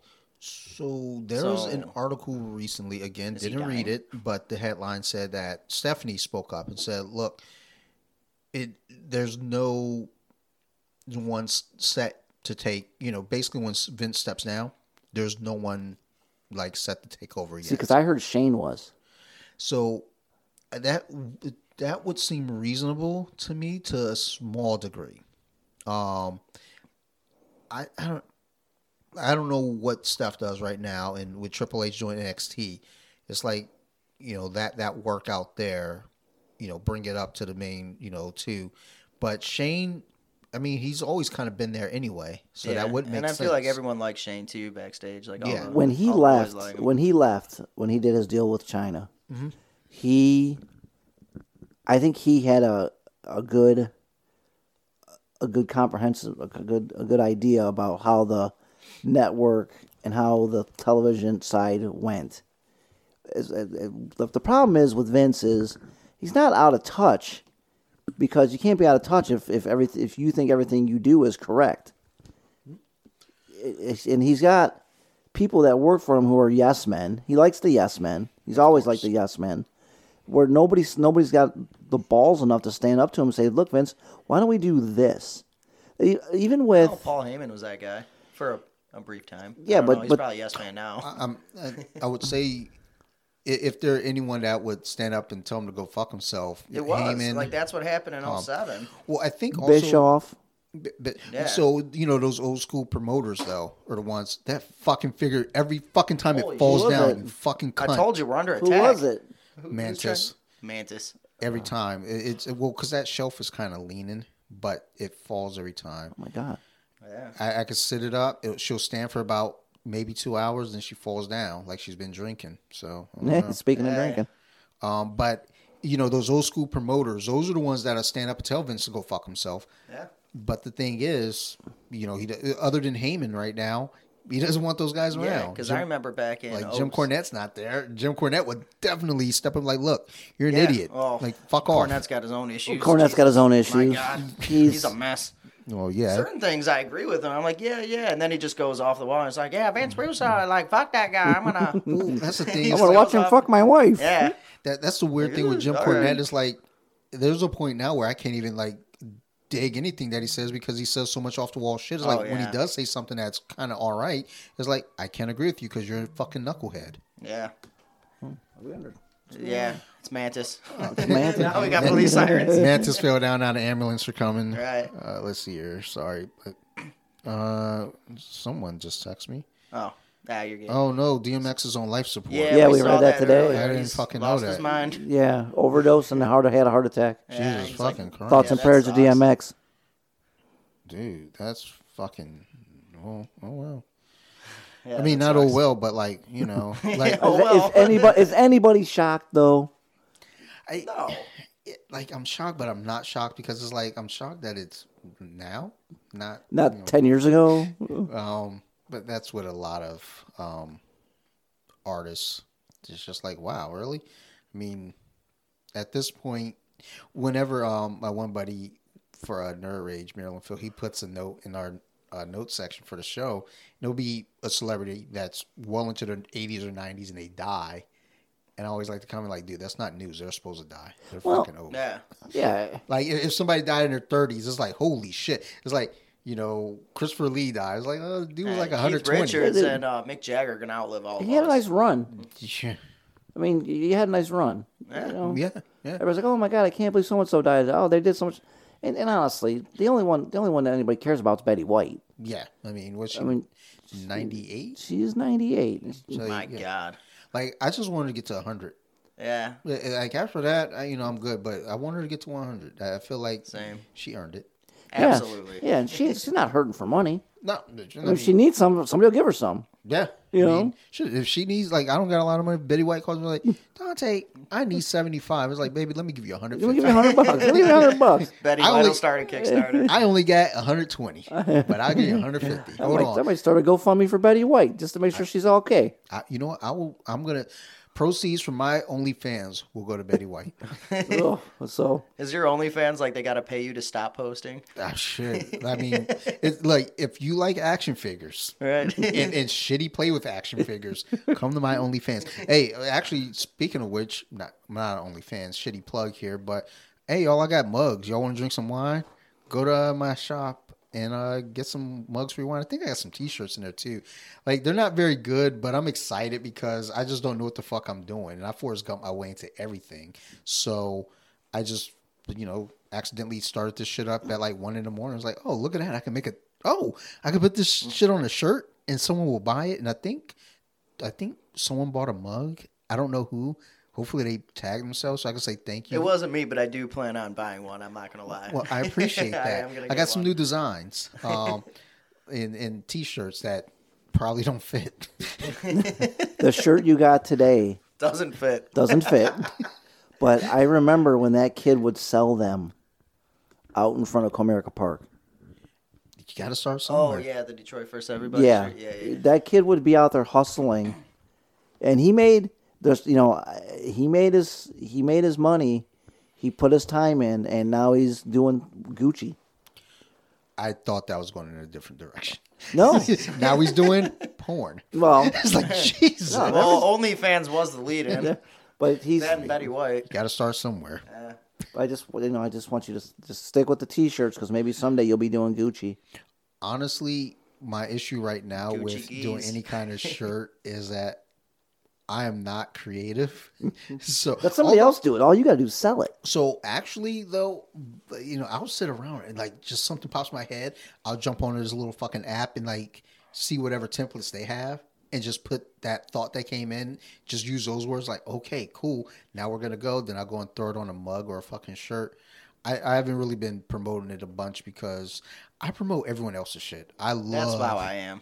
I will promote it. If you told me right now, hey, you know what? I'm selling shoelaces.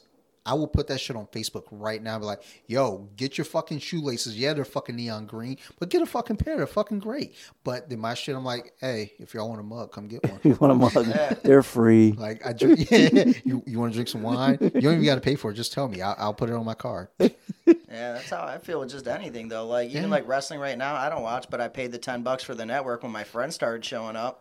On like the ICW Fight Club. Shout out to Grant McIver and Charlie Vice. Word. Those are my people. With WrestleMania upcoming and everything, and I know we're not crazy about, you know, the card that's been given to us thus far. What's with the current roster right now? What's a match you would like to see on WrestleMania if you could make it just one match? If I can make a match? Yep. With WWE, I would say, well, I don't even know who's heel or faces right now, but like if you do like, can't say that; those are banned words. Oh yeah, I forgot they banned a bunch of words recently. What the fuck? Yeah, that's one of them. Well, I'm sure what the fuck is on there too, but heels and faces are on there. I think WTF is a banned word. Jesus fucking Christ! I don't know. It'd probably be like something with Shinsuke and Brian or AJ with the handcuffs off. Ooh. Just let them go, give them some time. Oh. I would like Brian versus Shinsuke. We're like, give him some. Like, Shinsuke was in a match with Seth Rollins. I think it was last week. He was in a really good match. That's a good. And yeah, it was a great match. And it was on SmackDown. Something like that. I mean, that's the kind of wrestling I like. Shinsuke is one of the ones that he's super underappreciated, and so much so that as soon as you said this, I was like, oh my God, I forgot he's even on the roster. Yeah, like Jesus. If anything, I watch more like. New Japan for like Wrestle Kingdom. Like those matches are always awesome. So I don't think I've watched any New Japan at all, period. There's some talent over there, man. I'm very aware of them, but I just haven't. I think a big thing with me in wrestling and really anything, to be honest, is putting in the time to find it. Yeah. So I don't know. But starting next week you're going to have wrestling on every day. Yeah. It's in what's his NXT's moving to Tuesday. Oh, you're gonna have. So what's Thursday? I think so Thursday. Oh wait, is Impact Thursday? Impact is Tuesday.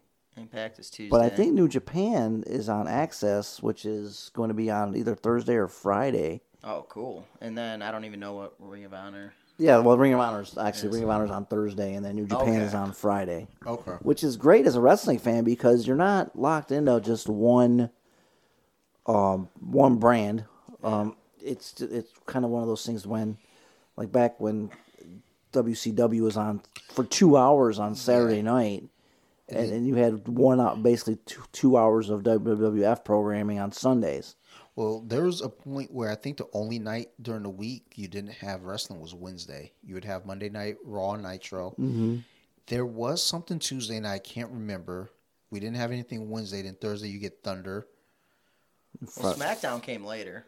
Yeah, like SmackDown was, I want to say. SmackDown was the answer to Thunder. Yeah, SmackDown was a Thursday as well. Yeah, and I think that was Tuesday and or Friday. They did go to Tuesday. They UPN were Tuesday. 50 with, yeah, it was Beautiful People would be the opener. That was awesome. They were Tuesday. Then Wednesday we had nothing. Then we had Thunder on Thursday. I felt like there was something Friday. And then there was nothing Saturday. But, you know, then you have your Sunday night heat. And then your pay-per-views. So underrated. Who are some of your favorite guys on Sunday Night Heat?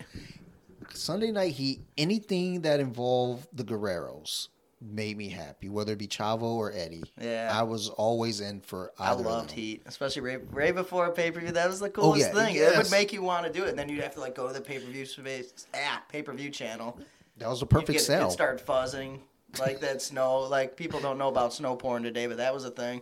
Same thing for pay-per-views, man. Because you'd get The Rock on Sunday Night Heat. Yep.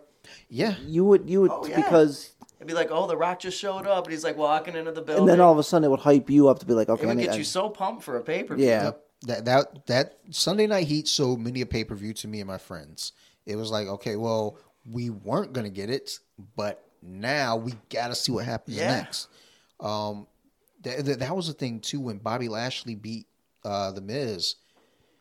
That was the first time I can remember a title changing hands on a weekly show, like world title, heavyweight title, changing hands in a very long time. Yeah, it doesn't happen often. But if you even get like a real legit title match on a weekly show these days, now it's just, you know, there's a title match, but it's some kind of stipulation, or you know it's not going to change hands. It's like Roman Reigns versus, you know, so-and-so for the title, knowing that. Yeah, first like Baron Corbin or something. He has to, you know, defend it at WrestleMania. Or it's that stupid 24/7 title. That's still going? Is R-Truth like 150-time champion or something? Oh, yeah, easy. And he's another wasted wrestler. I like R-Truth, though. I think he's hilarious. Vince loves R-Truth. He thinks R-Truth is the funniest person. You know what? If he's having... Because he's actually like 50 years old, too. Look at him. Yeah. Put a strap on him. Up there. He's been around for a while. Former NWA champion, too. And TNA, he was pretty good. Going back and watching old stuff on the network... Seeing Kofi, seeing R-Truth, and they're like in legit feuds and legit matches, and you know now you come to this point, it's like you got R-Truth, he's basically 24/7 champ. Kofi is, you know, back down to the tag team circuit, but man, you know, look how high he got to a couple of years ago in New York. I was so happy. That's what brought me back when I saw they put him. He was fighting for the mat or for the title. I was like, against Brian, who is the planet's champion. The whole storyline was great too. Yeah, yep. Yeah. I was excited. Then when I ordered it, I was like, because normally what I would do with the network was, because I have so many email addresses, let me go ahead and do my free trial. This was one that I was like, I'm not even going to waste the time of doing a free trial. Let me just pay my money. Yeah. And then as I'm watching it, there was a point in the match where I was like, If Kofi doesn't fucking win this match. Oh, there were a lot of people. We riot. They might have, because I was in that crowd in New York, and that was the last Mania I was at. Probably the last one I will be at. Yeah, I tried to go to the one in Tampa, but that's besides the point. COVID happened. Yeah, shit happens. But the whole crowd was so into Kofi. I'm like, he is so over right now. Everyone loved him, except for, oddly enough, there was like a fat black dude in front of me that was just like the biggest Daniel Bryan fan. And he's like, he is the planet's champion. Show some respect and stand for the man. And like, I don't know if he was in and then Kofi won. He's just like, what are you going to do? Good job, Kofi. And like, this guy was a riot the whole show. I'm like, you made this experience so much better. Like I bought him a beer because he was like making me laugh so much. Yeah, I'm like, he's a great fan. But it's good when you're at those matches though, and you've got people in the crowd that they were so invested in it too. Every move was getting a reaction. I'm like, this should be the main event right now. It wasn't. I don't know. Who was it? It was probably Roman. Yeah, Brock. Thinking about it, Brock was the opening match, I think, against Seth. I believe that sounds familiar. Yeah, because he was the opening. It was the women. Oh yeah, that's right. Rhonda, Charlotte, and Becky Lynch. Becky Lynch, yeah, that's right. Because I remember Kofi, he won the elimination chamber match to get Yeah, his title shot. I'll tell you what, if that should have been the main event. Is I mean, good for the women that's too. That's what we're talking about on the last episode with Pinkerton from Nerd Rage Radio. Big shout out. You know, with ordering a UFC pay-per-view versus ordering a WWE pay-per-view, and yes, I know it's scripted, it's predetermined, but when you order a WWE pay-per-view, you know you're getting a show. At right. least you should get a show for the most part. Versus... you're going to be entertained. Some UFC cards we get, and you're like, ah, well, that sucked. I ordered the one with the 3 title fights recently, and I wasn't disappointed. Oh, yeah. You're if talking I had about people the over, Izzy Jan Blachowicz fight. Yeah, if I had people over, I know they would have been mum. I'm always excited to watch any fight card. Same here. I'm same as you. I watch everything. I'm pretty sure I think there might be a fight card on right now. I'm watching hockey instead. Whatever. Son of a bitch. I like hockey. Yeah. But I'm going to go back and watch the Bellator card from yesterday because it was a Patricio Pitbull versus Emmanuel Sanchez. So what? Like, where can I watch Bellator? Showtime. Well, it's wait, like I do Showtime have Showtime. What the fuck am I thinking? Okay, so you can watch it anytime then. Oh, Jesus fucking Christ. That's like pretty new too. Like this was their first show on Showtime. So yeah, you can watch it. I wish I would have known that. So you could probably watch the replay of it then. What am I doing? All right. Oh, well, because we did we got iPad and then they okie doked me with like some Apple TV shit. So like you get it free for a year, and then they hit me with the first episode of Your Honor, and I was like, oh shit, that first episode hooked me. I was like, I gotta watch more. And then we're like, look, let's just get the free trial or the 30-day trial, and we'll see how this goes. Yeah, because that's what they got for Showtime too. It's like you get the 30-day trial and then like $5 a month for the app or whatever. You forget. Well, I wouldn't forget because I would use it strictly for Bellator. Oh, no. Trust me. I don't forget because I have alarms on my phone to tell me when. Oh, yeah. I got all mine documented, all my subscriptions. Yeah. So I know what time they show up. But Showtime was one of the ones where I was like, you know what? I'm going to stick around for this because I like Shameless. There you go. Oh, right there. My man. All right. We're watching Bellator now. Thank you for making me aware of that. This just went from a pro wrestling podcast to Let's go to MMA because that's what I'm really obsessed about. But I'm definitely... I'll always love wrestling. God damn it, I'm excited now. Oh, yeah, Machida. Yes. How about Yoel Romero and... Anthony Rumble Johnson, round one of that light heavyweight tournament. Jesus Christ. It's 205. Yoel was scary at 185. Now he doesn't have to cut as much. How the fuck was that dude making 85? I don't know, but that man is just a freak of nature. That is not normal. What sucks is anytime we watch a fight with him, we're the same age. And then my friend's like, hey, Dante. Well, that we know of. He is from Cuba. Like, he's 42, just like you. I'm like, fuck all of you in here. And I can't beat anyone up because you all are like higher ranks and better fighters than me. I'm just a dude. But now that that's on in the background, I asked him off the current roster for you, Newt, a WrestleMania match that you would like to see. I'll tell you, it's going to happen next week. Is Sami Zayn and Kevin Owens. Because those guys have wrestling each other. They're wrestling each other. Wait, that's the Logan Paul shit, right? Yeah. Well, get not without that sideshow bullshit. Yeah, I'd watch it if there's no. Those two can go. Absolutely. And they've been going for years with each other. They know each other, and I think that's the match that's going to steal the show. I think that is legitimately the match that I want to see because. They know each other. It's going to come to a point to where I could watch them wrestle each other for the rest of my life. Every match is different. Every match has a high spot. Every match has drama. Every match is perfect. It's kind of like when with like Flair and Sting. Yeah, you could watch those two wrestle 1,000 times, and it would be a great match no matter what they did. Out of all the Sting's matches, him versus Flair were always just anytime Sting had any involvement with the Horsemen. Period. Yeah. Was always entertaining. I had mentioned before on the previous episode when Vader. Debuted in WCW, and Sting was the champ at the time, and I remember freaking out because I was a kid and I was like, holy shit, how's he ever going to beat that guy? Yeah, RoboCop. He did have RoboCop. Also a Detroit guy. Yes. Yeah. Shout out to RoboCop. Shout out to RoboCop. You guys got the statue now. It could have. Wait, do we have the RoboCop statue? Yeah. Well, we do, but we don't. What? It's done. I know they done, but I'm like, where they have nowhere to put it. Oh. Because everybody hates cops now. You know what? You can't hate RoboCop. I can't hate RoboCop. It's not RoboCop's fault. RoboCop's okay. He didn't do anything wrong. He's good. He's the cop that we need. But honestly, come on, dude. The money that was put into that, come on. I think there's other things we could use that money for. Look. Privately financed the guy. They did a crowdfund, and they built it, and now they just kind of know where to put it. The science center's like, no, we got COVID. What about, Hart Plaza? They got the fist. Yeah. Shout out to Joe Louis. Rest in peace. Yeah. I'm trying to think. With his arena. I would put that bitch right at 8 Mile and Woodward. No. No, we're not putting RoboCop there. Right there. They're going to take him. No.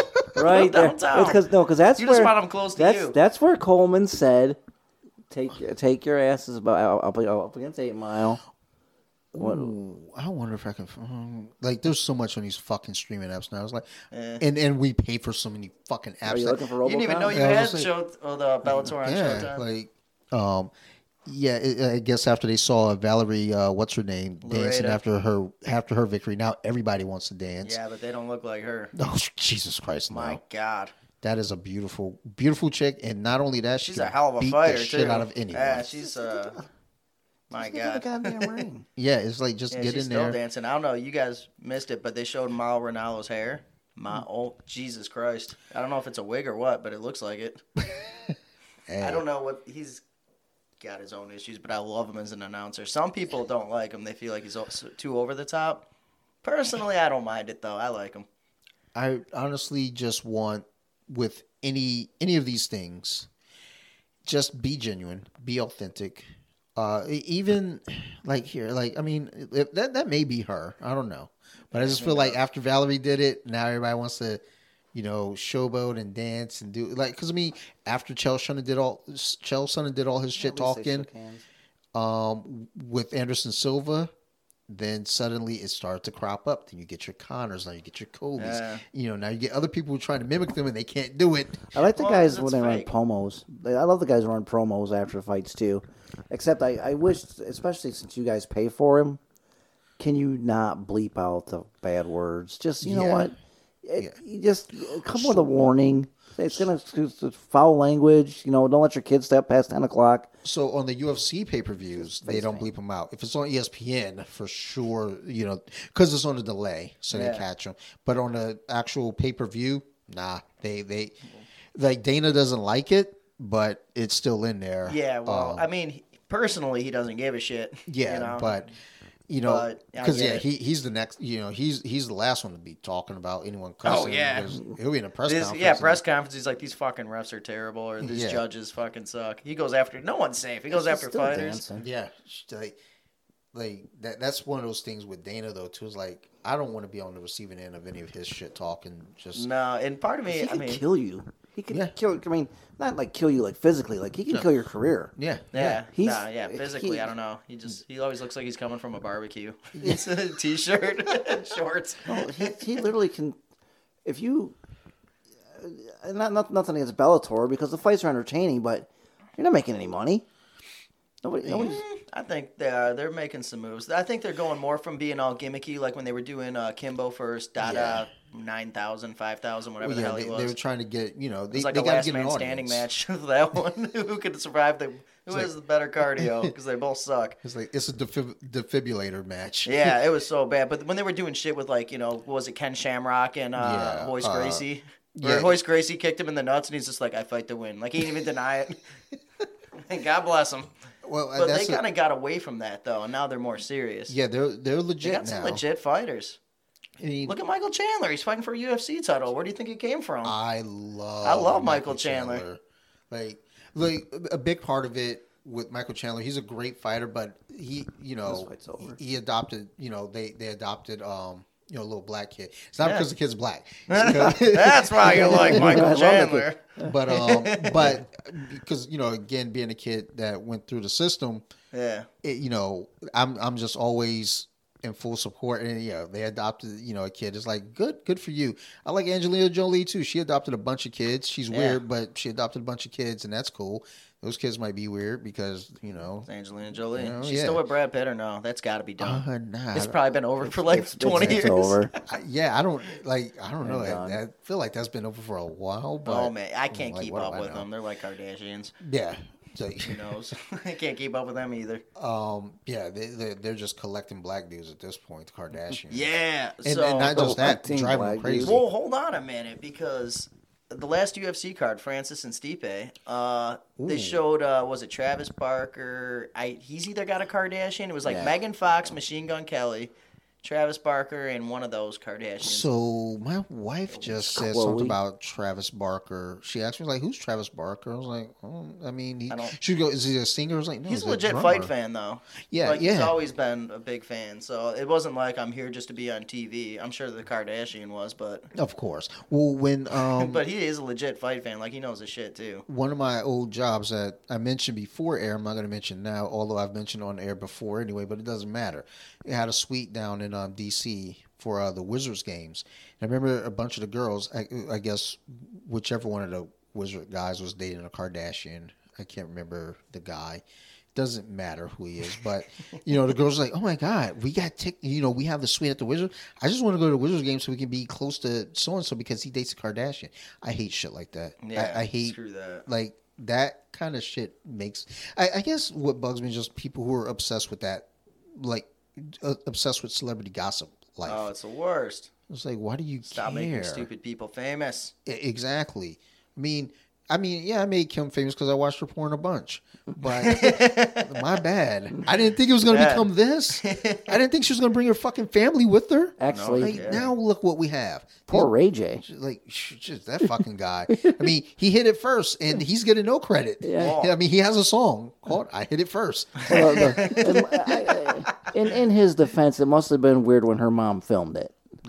Oh Jesus, that's some Hogan Bubba the Love Sponge shit. Like, you go, you get it, Ray J. Oh man, well, that's my Ray J. Oh, that's my Kimmy. I remember Reggie Bush was dating Kim Kardashian, and like in 1 week's time, he lost his Kardashian. They took away his Heisman, and they traded him to Detroit. I'm like, what a terrible week.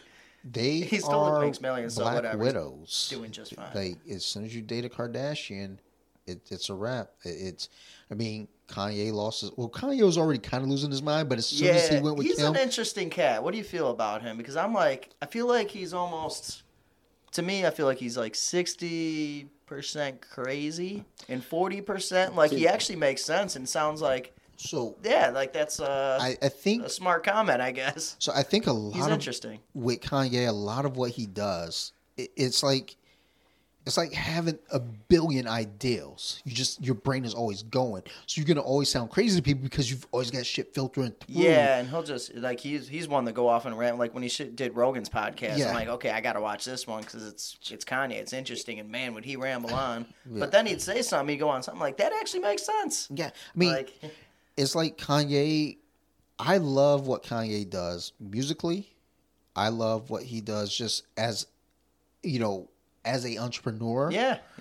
I think he's a talented guy. He's not invited to Thanksgiving, I promise. Yeah. I don't want to hang out with him. Yeah. But maybe I do, just to kind of, like, hear, like, what's going on up there, because... Right. There's a lot going on up there, and I feel like it just, like, all kind of comes out.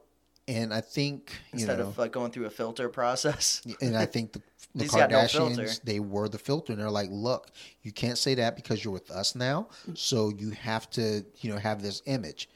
You know, there's only so much you can take before you're like, look, I can't fucking... I want to be me. I got to go interrupt Taylor Swift. What the fuck? She's talking. I need to get up on stage and interrupt her now. Oh, yeah. But... That took me a second. Now I understand what you mean. It's like Lamar Odom, he's dating one of the Kardashians. He starts smoking crack. Look, can we talk about Bruce Jenner? Oh, that's the biggest one, bro. I mean, well, he's the ultimate one. It's like, hey, I'm gonna date the mom, and he was like, now I want some boobs. Man. Oh, and then he won Woman of the Year. I'm like, even a man had to do it. Like, a man won Woman of the Year. So it's like, look, I'm ladies, kidding. Don't get offended. Like, I'm gonna put it to you this way. A man had to come over and win Woman of the Year just to show you how it's done. He said it. Yeah, but oh, we hit her in the ear. I got hit in the neck once in a fight. I got mad, turned around, bit the dude in the stomach. Now, I couldn't eat double cheeseburgers for a week. It's probably a good thing he didn't return the favor. Fuck that guy. Like he hit me. He's like, because his okay. I'm not even going to tell the story here because, like, when I started thinking about it, I was like, this actually sounds a lot worse for me than it does for him. But he punched me in the neck. I tripped him to the ground.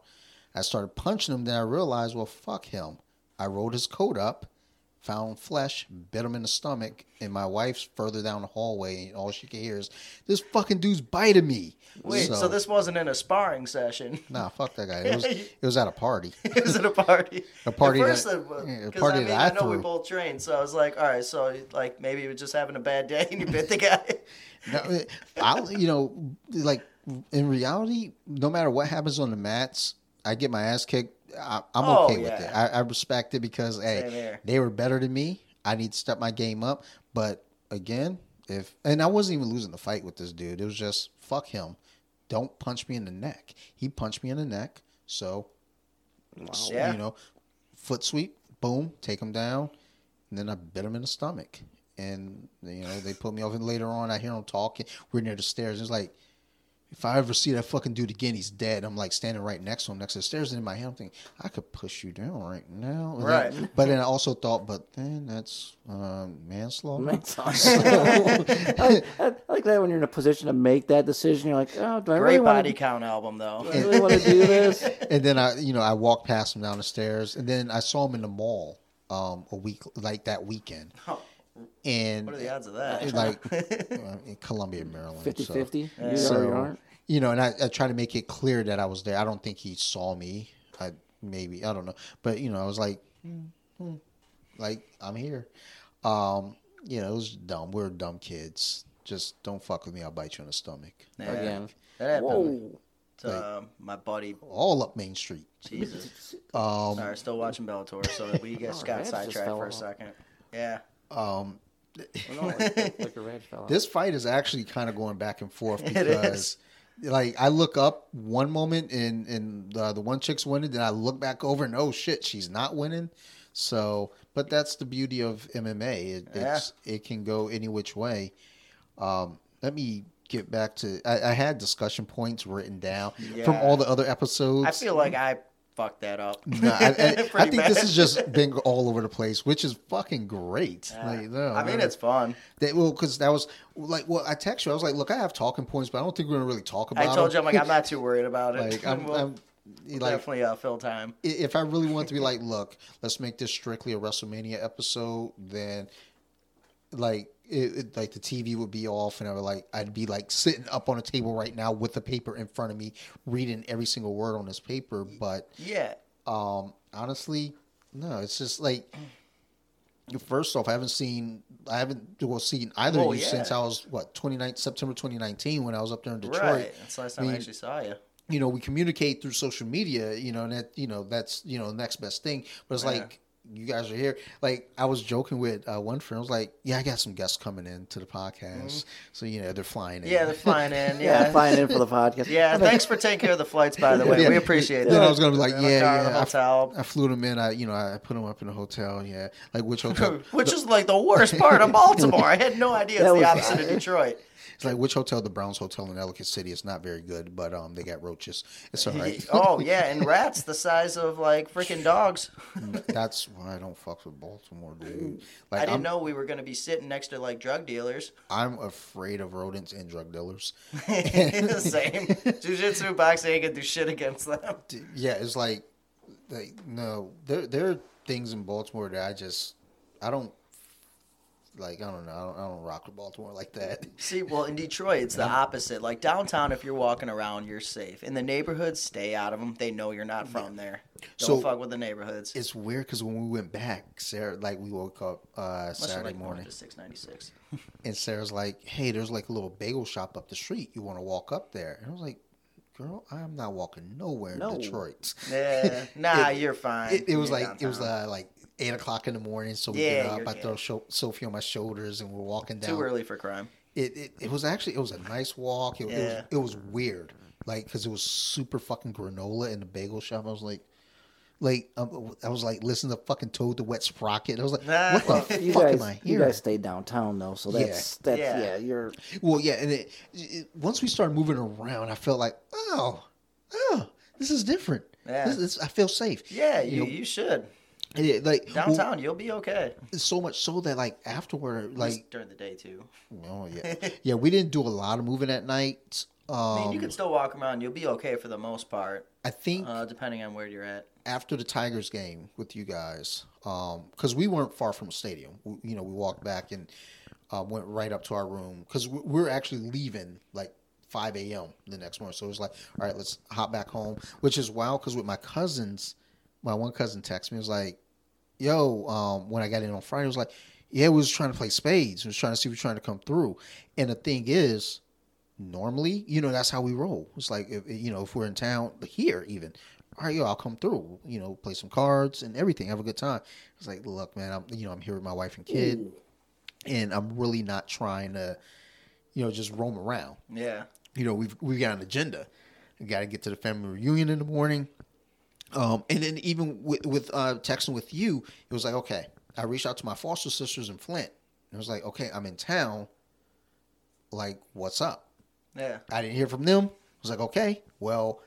Look, I might be going to the Tigers game. If you guys don't message me, like, we were gonna go anyway. I need answers. Where we live. Yeah, we're always there. In my head, I was like, I need answers like soon because they're waiting on me. I'm not hearing from anyone. It's like, okay, all right, cool. Well, like, and it worked out because, again, that was Sophie's first and only baseball game. So I told her we're going to go see the Tigers. She thought she was going to actually see fucking Tigers. So she was excited. She had fun. She's eating popcorn, having a blast. But then we got back to the hotel room. I was like, I didn't see any Tigers.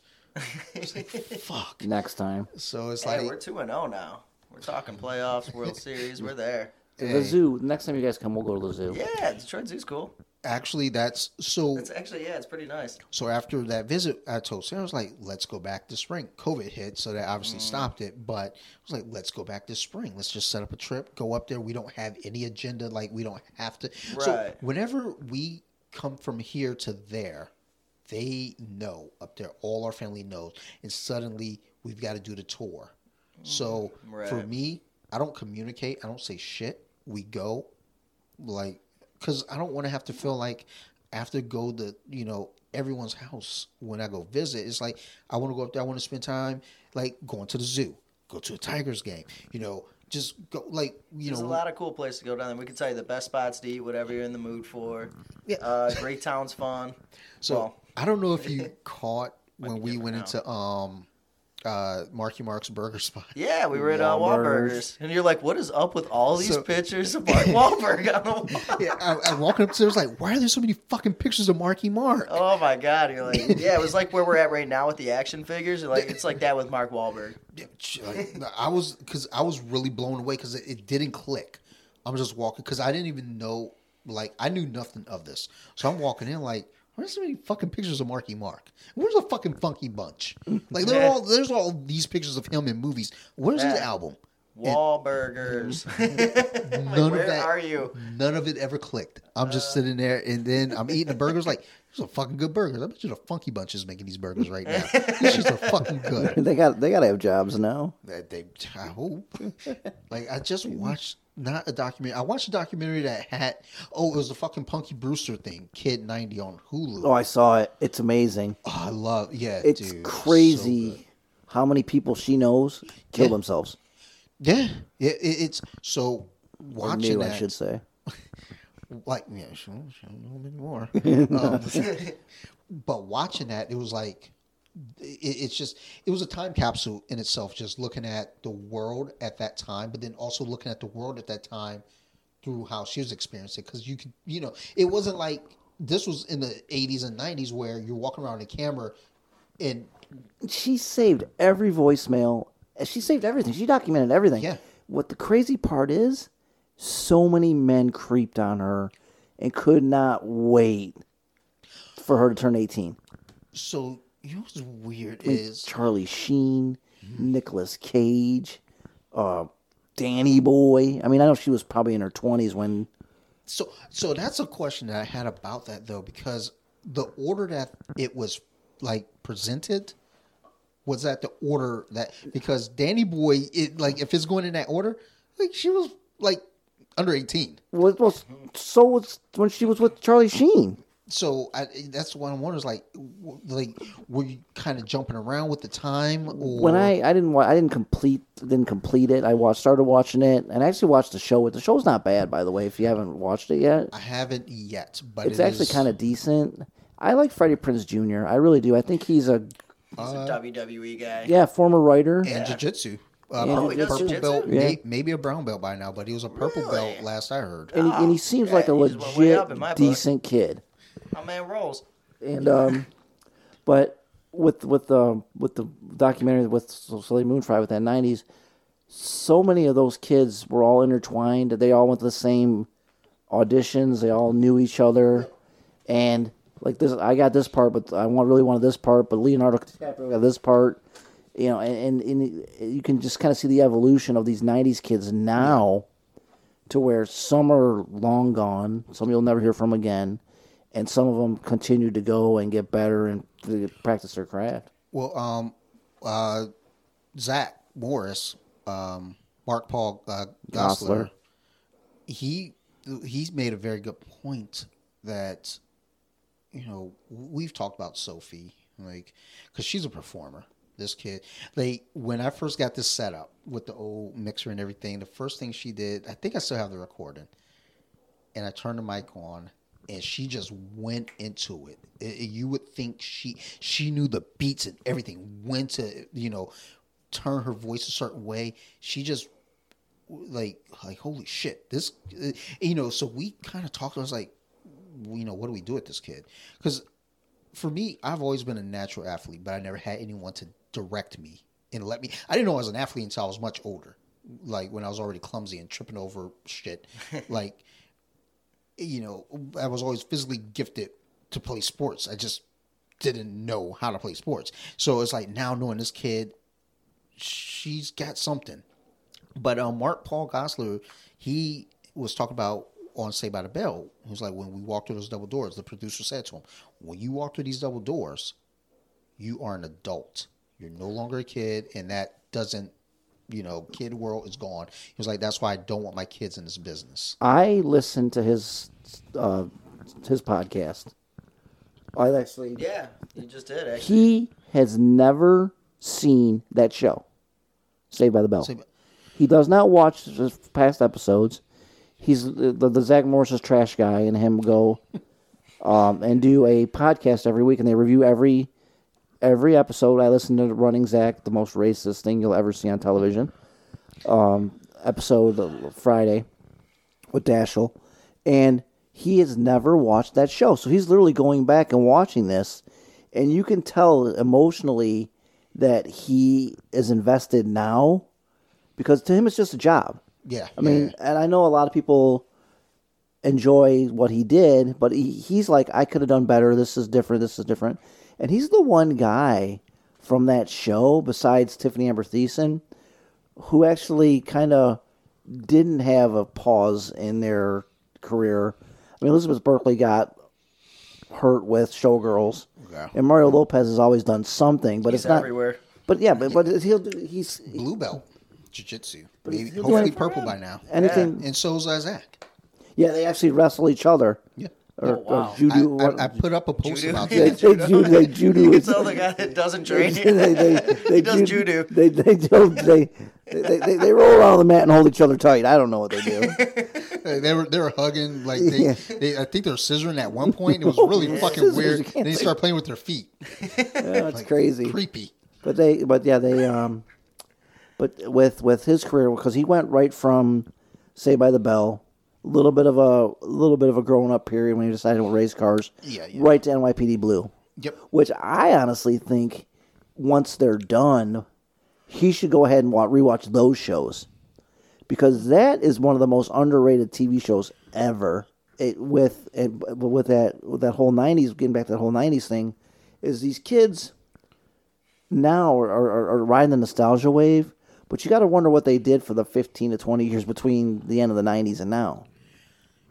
I look at just, being a kid in the 90s and in the early 2000s. I guess I was an adult in the early 2000s. But during that period, because, again, looking at the Punky Brewster Kid 90 and then, like, kind of relating my own mindset to that and just looking at it and thinking about it, it's very... Now, being in my 40s and looking back on that and then thinking about, the celebrities, too, and then thinking... I wish I would have appreciated it more. And I wonder that with these celebrities, now as adults who are kid celebrities, if they realize how good they had it. And if they realize, like with Soleil Moon Frye, obviously, again, with documenting everything and now releasing it all in this documentary, she knew she was onto something. I don't know if she knew then at that time, but, as she got older, she knew she had something like there. Because, like I said, she kept all the text, voicemails, all the messages, everything. And it that's just unique. Because, like, if I look back on my time from, let's say, 96, when I started to realize, like, oh, shit, there's, like, things. Through the 2000s, I don't know that I have anything...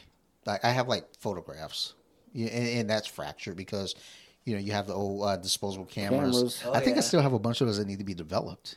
And you never know what's going to be on those. There might be some gems on there or some opposite. I don't know what might be on there. Like, who knows? Burn it. But probably like a lot of like thumbs, like fingers in the camera. Oh, in the lens. You always get those. Like that, as soon as digital cameras came out, I was like, holy shit. There's Mauro Ranallo's hair. Like, I can get rid of this.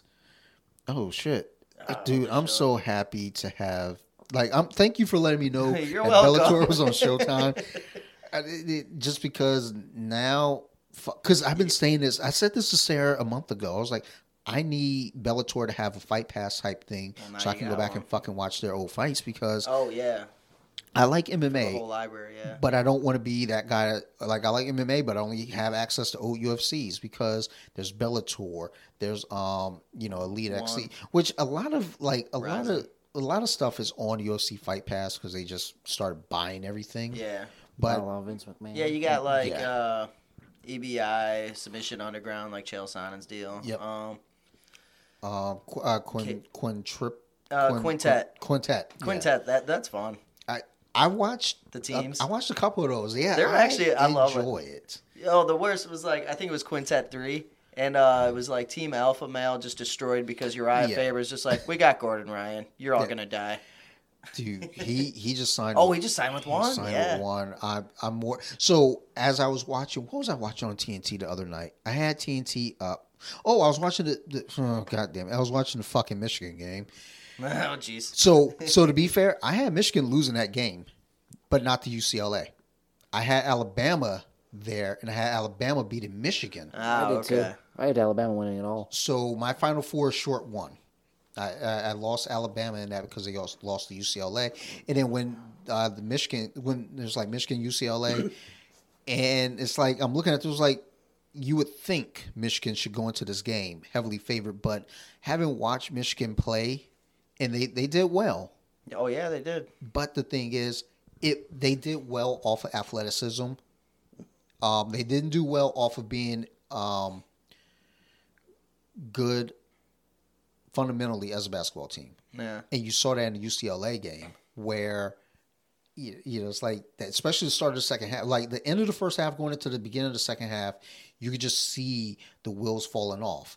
And granted, they closed that gap, and then it became a very close game. But down the stretch, you can see they're not built for this pressure yet. Right. Next year, I don't know that they're going to be there yet either. But if this team can somewhat stay, with the foundation, you got Dickinson. Which I think they will, and they're going to get a lot of good recruits now. Jawan Howard's doing an awesome job. We were talking about him earlier today, or maybe it was yesterday, but he's doing a kick-ass job in Michigan. Yeah, good for him. Good for just that, coming to what it came to. While we're watching the game, they called a timeout. It was like the last minute. I looked him up, but it was like, at least he called it. Yeah. I was like, dude, because Chris Webber's out there calling timeouts again. They didn't have the timeout marker anywhere, so I was like, oh no! So I'm sitting there looking. I was like, I don't know if they have any timeouts left. So they called a timeout, and I got nervous. I'm like, it's happening again. All right, they have timeouts, and then my buddy's like, I bet you Chris Webber's hoping somebody does it, so the pressure's off of him now. I was just Google Chris Webber timeout if you don't know what we're talking about. No one, dude, I cried. I fucking cried myself to sleep that night. He probably did too. He better, because I was in 9th grade, and in that period where bandwagon fans, was kicking in, but everyone was a Carolina fan suddenly because they're number one. It was like, y'all motherfuckers wasn't there last year when Duke won. Yeah. Y'all were Duke fans. So when Weber called that timeout, so first off, he fucking traveled. And as soon as I saw him travel, I just fell on a bed. And I saw they kept going. I was like, oh shit. And I jumped up. I was like, okay, here we go. All right, just pull up for that three. All right, just give yourself a chance. Then he called a timeout. And, there's all this commotion. I was like, well, what the fuck's going on? What the fuck? And then they explain, they don't have any time. I was like, what the fuck does that mean? I'm a kid. I don't know. I was like, and then as soon as I saw them pulling up for the fucking free throws, I just sunk. Mm-hmm. And then as soon as it was final, I just turned the TV off, curled up, and just cried myself to sleep. I mean, as good as a player as Chris Webber was, that's going to be what he's known for, is that timeout. And taking money from the boosters. Don't feel bad. Yes. Don't feel bad for Chris Webber. I don't feel bad for Chris Webber's fine. Chris Webber's made his money. No, I feel bad for me because I cried myself to sleep in 9th grade. Fuck Chris Webber. He got enough money. He's good. Yeah. He was getting money from boosters, and he made money in NBA. Oh, this is a great discussion point because we were talking about this yesterday. I know we're going 3 hours in now with Bellator on. No, we're 220. Okay, we're okay then. We got time. We're good. But what's the record, by the way? So in a straight shot, 240. We got this. The complete record, 5 hours. Shit, I split. You can't do that. I split episodes up. Yeah. Shout out to Jits Bitch. That's right. But we were talking about this. Do you think college athletes should get paid? I say yes, Newt says no. So I don't think it's black and white. It's real tricky because I think they should get paid to some degree, but I don't think they should be. Where it gets slippery is like the pros. Eventually it would become that thing where it's like, okay, well, let's just keep raising this cap. Let's keep raising it. But then also then you have, what about the field hockey players? What about the volleyball players? What about the swim team? Shit like that. The women's volleyball team where, I don't know, maybe attendance isn't the greatest thing. But now, granted, most of your money's coming from your basketball and your football programs, your wrestling programs, and your baseball programs, debatable. But that's where the bulk of your money's coming from, are these other programs, when you're bigger in certain sports. But I feel like if you... So let's take college football as an example. Jerseys. Yeah. We know, what that jersey represents for which number. Yeah. Number 10 for Michigan. We know who that is. Yep. That ain't. I think everyone in the world knows that. Ain't fucking Elvis Gerback. Wow. Great name. It's not Brian Greasy. We know who the fuck it is. Ain't Bob Greasy either. So. Now, granted, this is way different now because it's many, many years later, whatever. But the point is, Number 5, USC, number 5. Reggie Bush. We know who that's for. Yeah. So if you're selling that jersey, and that's supposed to be, you know, you're getting that, maybe they should be getting a cutoff for that. Yeah. I don't think the school, per se, should be paying. Because, again, what about your rowing team? What about, that's where it gets a little tricky. You know how you end that problem? You pull a Notre Dame. So you pull a Penn State. So even without the names, though, because a lot of those jerseys that were selling didn't have names on them. Yeah, but I get it. I get that. And my point to him was... You said, then you're not going to school for free. You're not going to school for free. Oh, you could do that, too. You're not... And getting... And Chris Webber's full of shit, okay? Because he's like, well, I had to borrow money to get a pizza. My man, you ate at a training table, okay? Who paid... Well, I don't know. He went to Mitch. He went to Mitch Albom and said that he was so broke in college that he had to borrow $5 to get a pizza.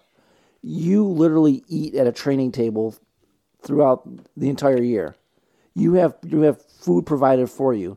There's kids who are struggling to make college, who have to get loans, who are going to be paying back loans for the next 30 years.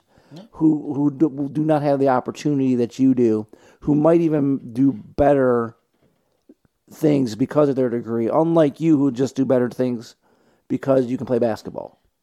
So, and I agree. I think, when you say, well, I had to borrow money to get a pizza, it's like, look, I don't know the inside of it because I wasn't there, but I just feel like that may not be completely accurate. It's the poor me syndrome.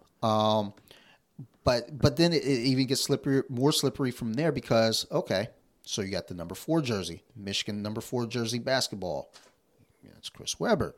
The thing is there now, what about jersey number 6?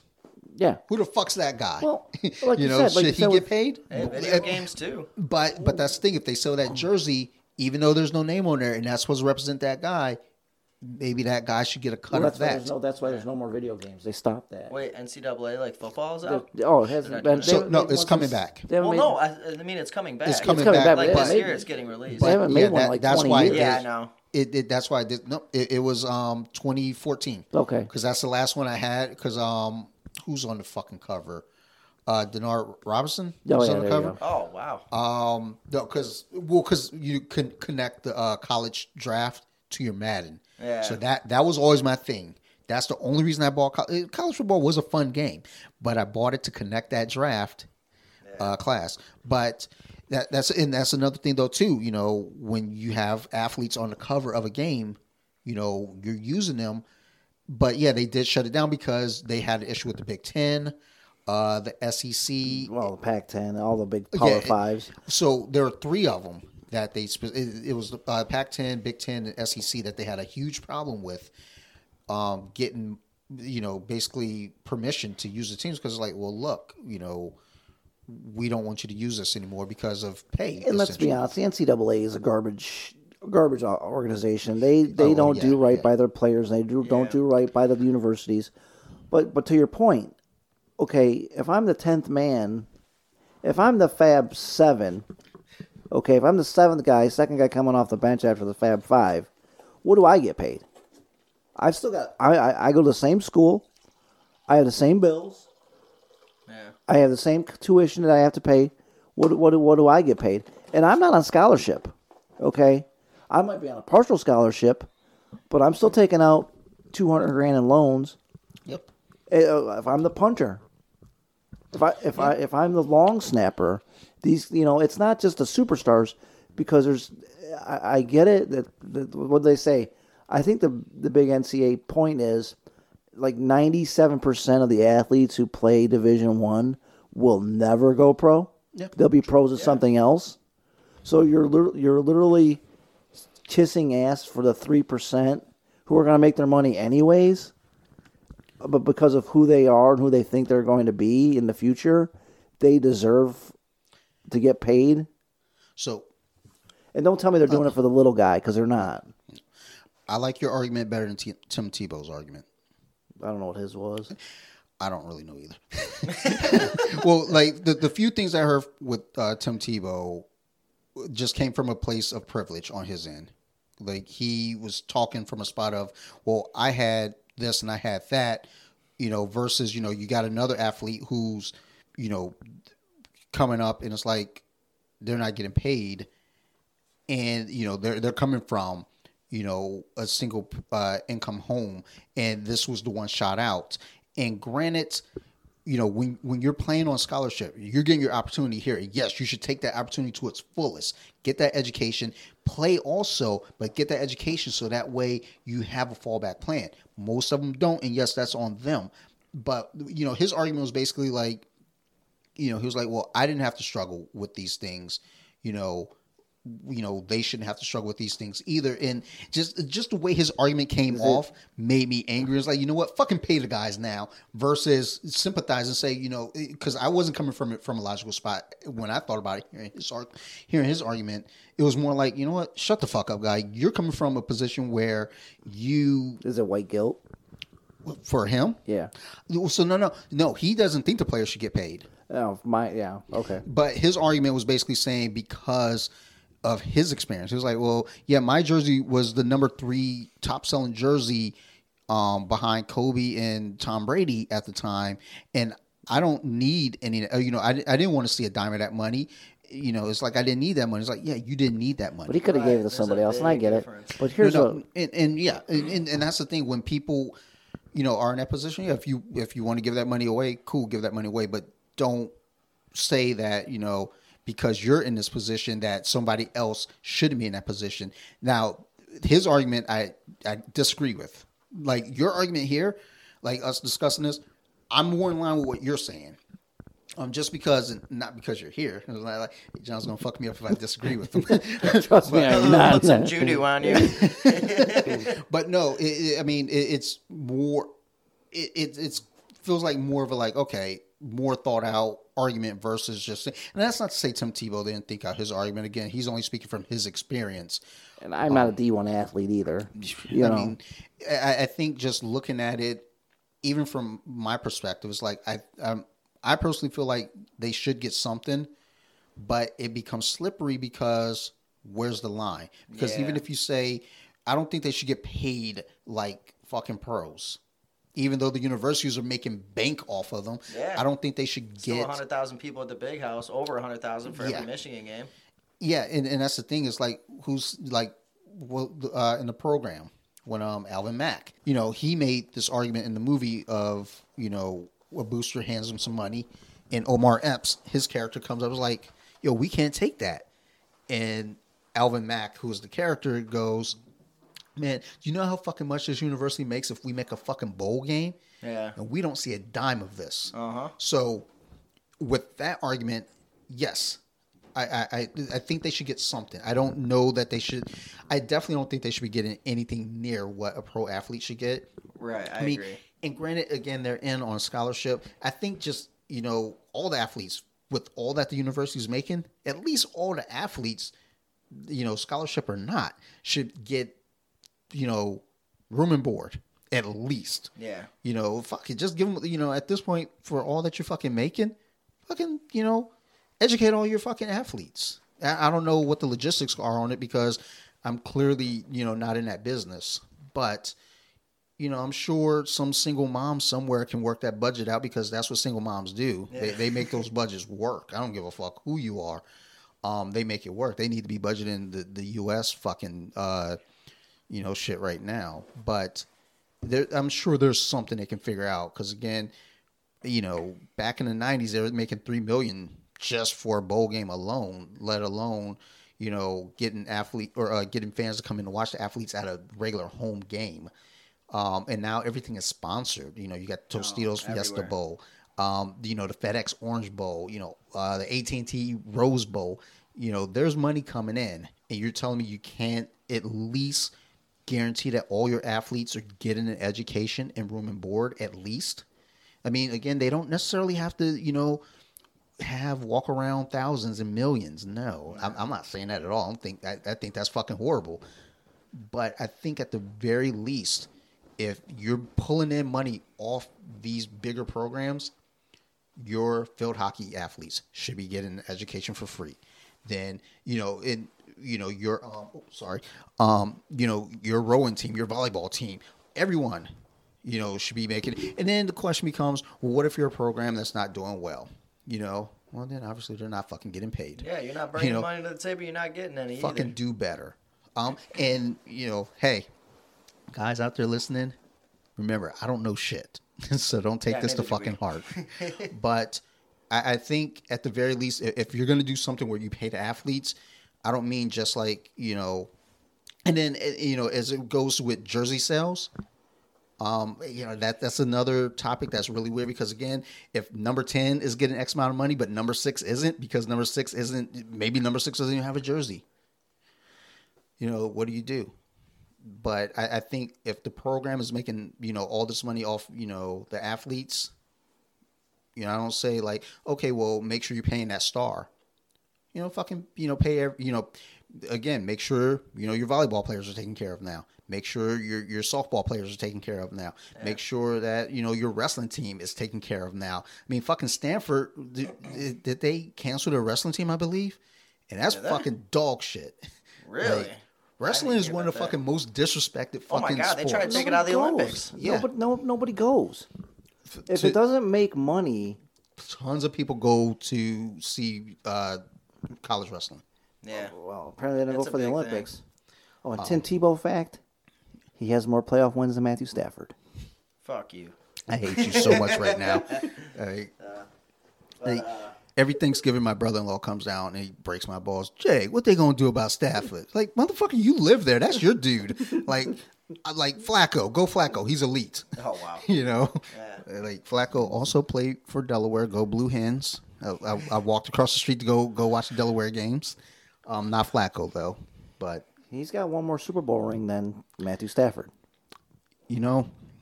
Man, I forgot what I was going to say now. You just I can't wait for the Rams to win the Super Bowl this year. They're going to, man. Now they're loaded. Like, go Stafford. I like Matthew Stafford. I think Matthew Stafford's a wonderful dude. He seems like when they're about to draft him, he's like, I want to go to Detroit.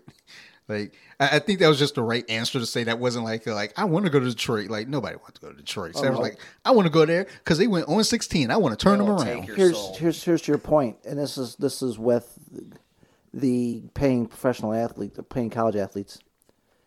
I root for the front. I don't root for the back. I don't care who's playing quarterback for whatever team I support. As long as my team wins, I'm good. I mean, that's. So my buddy and I were talking about that the other night too, because he's a Redskins fan or a football team fan. Football team. You knew I was going to correct you instantly. I'm trying to ring up as many offensive things as I can possibly do without going over the line. We might already passed it. Maybe. Oh, it got very close accidentally. We're not bad people. I don't think I'm a bad person. I don't think so. I haven't kicked a puppy yet, so I think I'm. No, I tried to save one today. Yeah, exactly. Yeah, so there you go. God. One redeeming factor. We don't deserve dogs. They're the best. Yeah, no shit, dude. Like, I don't know. Dogs are just too good for us. But we're talking about Alex Smith and his brother, my buddy's brother and friend, were like, Alex Smith was 5-1. And one thing I was like, I hate when we attach records to quarterbacks, because the quarterback isn't out there making tackles. That's a team sport, man. Because the Ravens, and the Bucks, you know, well, not this past Bucks team, but you know, those were defensive heavy teams. We weren't talking about Brad Johnson after the Bucks won the Super Bowl. We weren't talking about Trent Dilford after the Ravens won. No, but those were the quarterbacks that were always brought up when it's just like, you can do it with an okay average quarterback. And Mark Rippon back in the 90s when the, you know, Washington Redskins won, you know. When they beat Barry. Look, that's actually the first time like football became a thing for me, because I remember sitting in my room in Delaware when the Lions steamrolled the Cowboys. I was excited. And then The Redskins steamrolled the Lions. Oh, twice that year. Rodney Peete or Scott Mitchell? Eric Kramer. Eric Kramer. Yeah, probably. And then I moved here, not knowing that this was this was the era because they didn't have a football team for Baltimore because they lost the Colts. Yeah, because the Colts. But I moved here and all I saw was burgundy and gold, and I was like, I fucking hate everything about this place. That was 91, and that literally they started off the year. They got their asses handed to them by the Redskins, now known as the football team. Then still to me as the Redskins. They ended up going on a little bit of a run. Utley gets hurt, and they rip off 6 in a row. 7 if you conclude the playoff game. Which, it's sad that they had to bond over an injury, but it's weird with when you look at teams like that. Detroit's always been that team. I always say with Detroit, they don't have a winning attitude. They don't have a winning culture. When you look at teams like the Steelers, the Ravens, the Patriots, they come out there and say, we're winning this week. The Lions, I feel like in the locker room, hey, let's do our best. Yeah, they're just kind of out there. We're just here so we don't get fired. Sean Connery and The Rock said it best. Losers do their best. Winners go home and fuck the prom queen. That's a good point. Yeah. And I think. But then Nicolas Cage said afterwards, I buried the prom queen. I'm still a fucking loser. I think the problem was with the Lions is you're right, it's culture, but they don't see it as culture. It's always somebody else's fault. Yeah. It's always we got refs versus Detroit. And I think that's the problem with the city of Detroit too. Is a lot of it. Well, it's not our fault. Let's go ahead and blame somebody else, as opposed to self accountability, which I think what we have now with Dan Campbell as head coach. You even mean the Big Lebowski. Yeah, well, him. Yeah, even when the clown Wayne Fonts was a head coach, everything was a joke to him. It was Mr. Ford this, Mr. Ford that. What do you mean I'm fired? The big bucks here. No, if my team gets blown out, that's on me. Yeah, I got to coach them up. I got to coach better, and I think there's been moves that have been made that have not worked out, but at least they're trying something. Even when they hired Matt Millen, they tried something different. It didn't work out, and then it kind of just festered for years. And now with the moves, even when they hired the former regime because everybody wants. They can't come up. We've had a million coaches. They can't come up with their own way. Ross, Steve Mariucci, shit. There's a million. We just had Marinelli. Oh yeah, Rod Marinelli. I mean, we had three. We've had. They always start with an M. Morningweg, Marinelli. In the past 20 years, I don't know how many coaches, but we've had at least three head coaches that have coached in a Super Bowl with. Bobby Ross, Marty Morningway, Matt Patricia. No, I'm talking about as a head coach though. Oh, Mariucci. Mariucci. Oh, okay. Bobby Ross and Caldwell, and that the thought was coming off of that. It's we've got these guys that should be in place. And Caldwell, he had a 9-7 record. It was a winning record. He got lambasted with the GM. Mm-hmm. I mean. He wanted to bring his own guy in. He wanted to bring Matty Patty in. And I don't blame him. But what I'm tired of, especially with the football team in Detroit, they always do it other people's way. They, we see people winning in New England, so we're going to do it the quote-unquote Patriot way. We see a Tampa 2 defense, we're going to bring in the guru of the Tampa 2. There's not an original thought to Detroit either on offense or defense. Nope.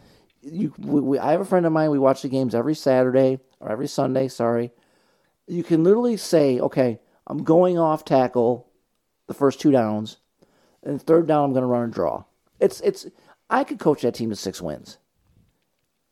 That's what I always say with Detroit. It's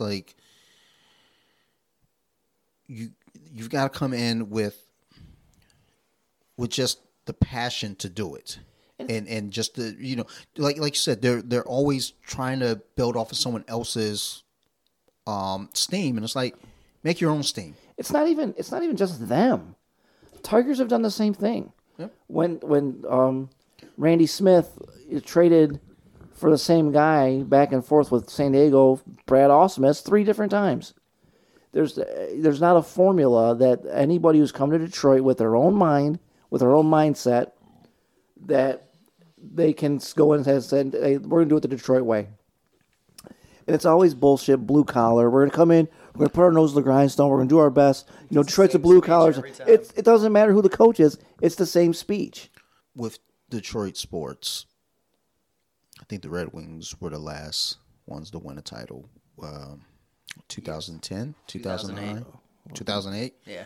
I remember 2014. They won in 04. Yeah, they won 04. Okay. I know our championships. I remember they went back-to-back finals. Yeah, they should beat the Spurs. I was listening to it on the radio, and we got home, and it was the fourth quarter, and Rasheed pulled up for a 3, an unnecessary 3. Big shot, Bob Orry. Missed it. Big shot, Bobby. And I remember I just lost my mind over that because I couldn't let go of the fact that he pulled up for a 3 that they didn't need. He missed it, and it went fucking downhill from there. I think, well, with the Detroit sports teams, this is the most horrible time to be a Detroit sports fan. Everyone sucks. Now. Everybody's, I think, jumping on the Yzerman bandwagon, and I'm not there. I want to be on the bandwagon just with him going down to Tampa and doing what he did. But the thing is, again, you can go down. You have to have the tools to do it. It's like you might have the mind, you might have the creativity, but you still need the talent to get it done. And I feel like he's already putting the few pieces in place right now. We got Zadina. We got Fabry, who I think is just awesome. Right now he's like my favorite Red Wing. Larkin's captain now. He's actually improved a lot too. Hronek. I mean, they're showing potential. I won't say they're good because to me they still suck, but they're better than last couple of years. I don't see it. I do. I mean, they can't compete with the best teams in the league now. But I mean, like, and I think that's potential. The thing. There's the hope that they're going to, grow. Look, just even saying to my buddy the other night, just being a Detroit fan, a Michigan fan, I've given up hope. Like with I didn't realize Michigan basketball was even doing what they were doing until, because I just didn't care anymore. And I scrolled through the top 25, and I was like, Michigan's number 3. Get the fuck out of here. Well, Michigan's awesome basketball and State's better in football. It's funny you mention that because they've been good for the last 6 years. No, that's true. I mean, but now everybody's like, oh, Jawan Howard. I'm sorry, John Beilein took that team to 2 finals. Yeah. 2 finals. I mean, he couldn't win one, but I mean, but now it's and he kind of got ran out of town. But with Jawan being the head coach, I can see it, and I think this is more of a reckoning for Jawan, because I think he wants to be the one to put them into a title, because they didn't win when they didn't win one when they were supposed to. Yeah. Because let's be honest, Fab Five should have won at least 2, maybe 4. Yeah. If they don't leave. They had an opportunity. They should have at least had the Carolina, that second one with Carolina. They should have had that one, and if they would have won that one, I think they would have all come back the next year because Chris Webber left after that. Yeah, they would have all come back, and I think they would have won it the next year. And then they would have left out. But I think with that loss, and you can't against Carolina because Duke put it to them. No, Duke. Yeah, destroyed them. That one, I don't even look at like, oh, they should have won. Like, no, they shouldn't even been there, to be honest. Well, they like, earned it. They earned it. But what I'm saying is, like, they were like that underdog was like, they earned it because, like, it's like, look, they got there, but people, underestimated them. It was like, we're not expecting this group of freshmen to make it. Yeah. And, but then that next year, that was their year. And I think it should have been, and I think they kind of folded under the pressure. I think there was a lot of pressure put on those kids at the time, and that's what I think. That's what I like about with Jawan being the head coach now. And I'm a State fan. Okay, I pay. Oh, trust me, I'm well aware. And even I reached out to Jawan Howard on Twitter, and I said, "Hey, I'm not a Michigan fan." I'm sure you read it. Well, you might have. You never know. Yeah, I mean. Twitter, right, oddly enough, Twitter, people who read Twitter, like they don't read Instagram, but they'll read that Twitter. Well, and I said, you know, nice job, coach. I mean, but he came into it. He didn't come into a program that was down in the doldrums. Let's be honest. No. He came into a top 20 team, top 15 team, maybe even a top 10 team, and he kind of took them with Isaiah Livers to where he needed to be. And I also think that if Isaiah Livers doesn't lose or doesn't get hurt, they beat UCLA handily, and they're playing tonight, even though UCLA was only down by a point at halftime from what I just saw against Gonzaga as a 19-point dog. Jesus. I mean, and I think UCLA had to play to get in. They played Michigan State. Okay, Jesus. And here they are, yep. You know, a game away from the final. So good for them. Yeah, hey. I've never ever liked UCLA for anything ever. So ugliest colors fucking in the history of basketball. Unfortunately, in Detroit, we have a mid market who plays like a small market because our owner doesn't want to spend any money. I mean, I don't know how many $5 pizzas you got to buy to sign somebody, or build an entertainment district that was promised twice. But don't get him going on that one. I don't see why. We're coming up on the 3-hour mark, so we'll see that. Say that on the next episode. All you got to say is District Detroit. Uh-huh. And you said it, but it's just we. I get it and I understand it, you know. But COVID kind of pushed us back another year, but it's not an excuse. No, I mean it pushed everyone back though. Yeah. So it's not just, COVID didn't just hit Detroit. Yeah, exactly. You would think though. You would think. The city of Detroit, I love that city. And I've said it on this show plenty of times, and I say it all the time. I love my city. It's a beautiful city. But it's also a city that doesn't give itself enough credit, but it also, because of that, nobody else gives it credit. No one else cares. Yeah. People look at the city and it's like, well, if you don't care about yourself, we don't care about you either. Like, we're running joke, and that shit pisses me off too. We're only a joke until people come. Yeah. Once people come, they're like, "Holy shit, this place is pretty cool." Yeah. My wife, we went up there. We went in there in 2009. Actually, we there was another family reunion in 2009. So I forget about that time because it sucks because we were only there for a day. But we went there in 2009. That was the first time my wife went there. We went down to Belle Isle. And she was like, this fucking place is beautiful. What, a family reunion on Belle Isle? I started a riot there once. Like, the last time I had been to Belle Isle before 2009, at least that I could remember, the fucking big-ass slide. And I remember being on a little fucking carpet slide on that slide, and I felt like I came off of the slide. So I've been terrified of slides from that point on until I came in. I'm still scared of slides. You won. It's gone. Fuck that slide. It was there in 2009. It was inactive, but it was there. And I remember looking at that shit. I was like, I started hyperventilating. And I was like, fuck that thing. But she was at Belle Isle and she was like, this fucking place is beautiful. Because down here, if you want to use the park, I think now you have to pay up there now, I think. But before, at least that was the last time you could do it without having to pay. Down here, if you want to do something like that, you got to pay whatever association fees and all this crazy bullshit. But she was like, this is beautiful. And we're on the riverfront too. There was a boat show going on that day. Like, you know, the jokes were gone. It was like, yeah, this is my city. You know, we went downtown. It was just a different feel for it. Then, you know, 10 years later, you know, we go back, you know, in 2019 and now we're staying downtown. We're down there on our own accord.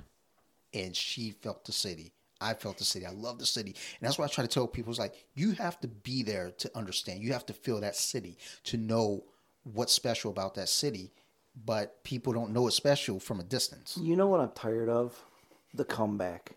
Mm-hmm. All you hear, doesn't matter, like any network show, any sports show, oh, Detroit's on the comeback. We're not coming back. We're evolving. Yeah. We had a rough spot, and we're very the way our business and industry works is what dictates where we're at as a city and where we're at as a state. But well, it's always evolving. We've never gone anywhere. No. There was something I read years ago talking about the major cities, East Coast at least. Well, no, not even East Coast, because LA was brought up. They were talking about New York being the big city of the East, LA being a big city of the West, Chicago was supposed to be the Midwest, and then Detroit accidentally happened because of the auto industry and then Motown. So Detroit was the city that shouldn't have been, but they became and they thrived. And I think that becomes part of the fault of Detroit as well, is that they shouldn't have been. So when they fall down, people look like, well, they should be down there anyway. They shouldn't be, one of the majors. But the thing is, it is, I don't know what the, what the government's like up there, because I haven't been there since I was a kid and I didn't know shit then. I don't know shit now, but it just seems like, again, and I say this with Baltimore though, too, it's like for a city to be great, for a city to do well, the politicians got to fucking care. They got to give a damn and they got to, they get voted in and then they do whatever the fuck they want to do. But it's like, what are you doing for the fucking city? Like, besides lining your fucking pockets, what are you doing for the goddamn city? How are you going to make this city better?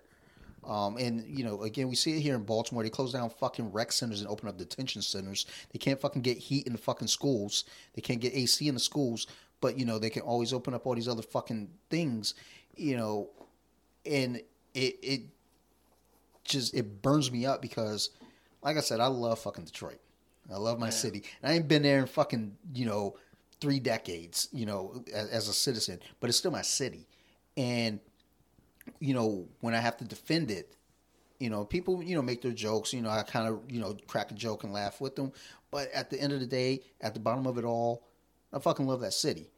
And, I got family there still. And I love my family there, And it's just like when you look back on it, when you look at where it's going, it's like, is it ever going to get any better? It's like, it has to, because it can't fucking get any worse. I think the problem is a lot with Detroit is too is the shit rolls uphill in Detroit. The mayor's good, but there's so much. In a while, actually. There's so much. Governor sucks. Yeah. But there's so much bullshit that he has to go through to get anything done, and everything's so scrutinized that it doesn't even really fall back on him. But he's the one that has to be like, okay, well, the housing department did this, and and there's dirty people from the courts all the way through the different county issues, and he has to deal with so much because he's like the head figure, and with the position that he's in, being what he is in that city, that he's in a rough spot. And is he going to get reelected? I don't know. I think so.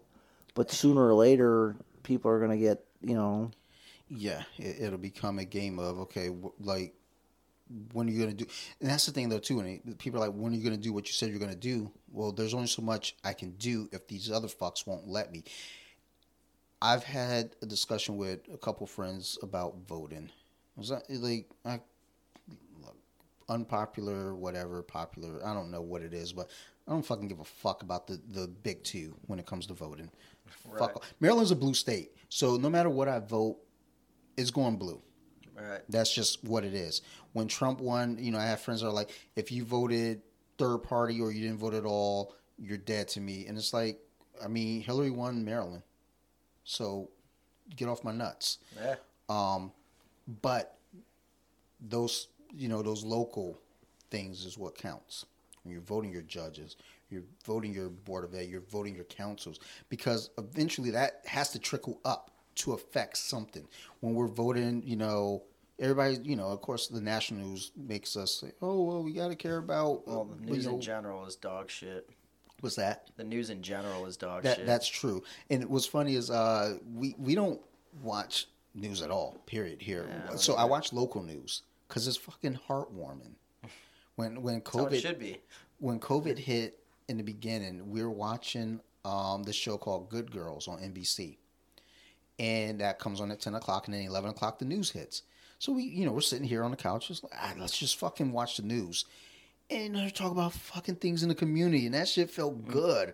It like it became a thing every week. Now let's fucking watch the news. Then when Good Girls ended, we're like, oh shit, like I can't watch the news anymore. No. Everyone got our show, but yeah, the national news is doom and gloom.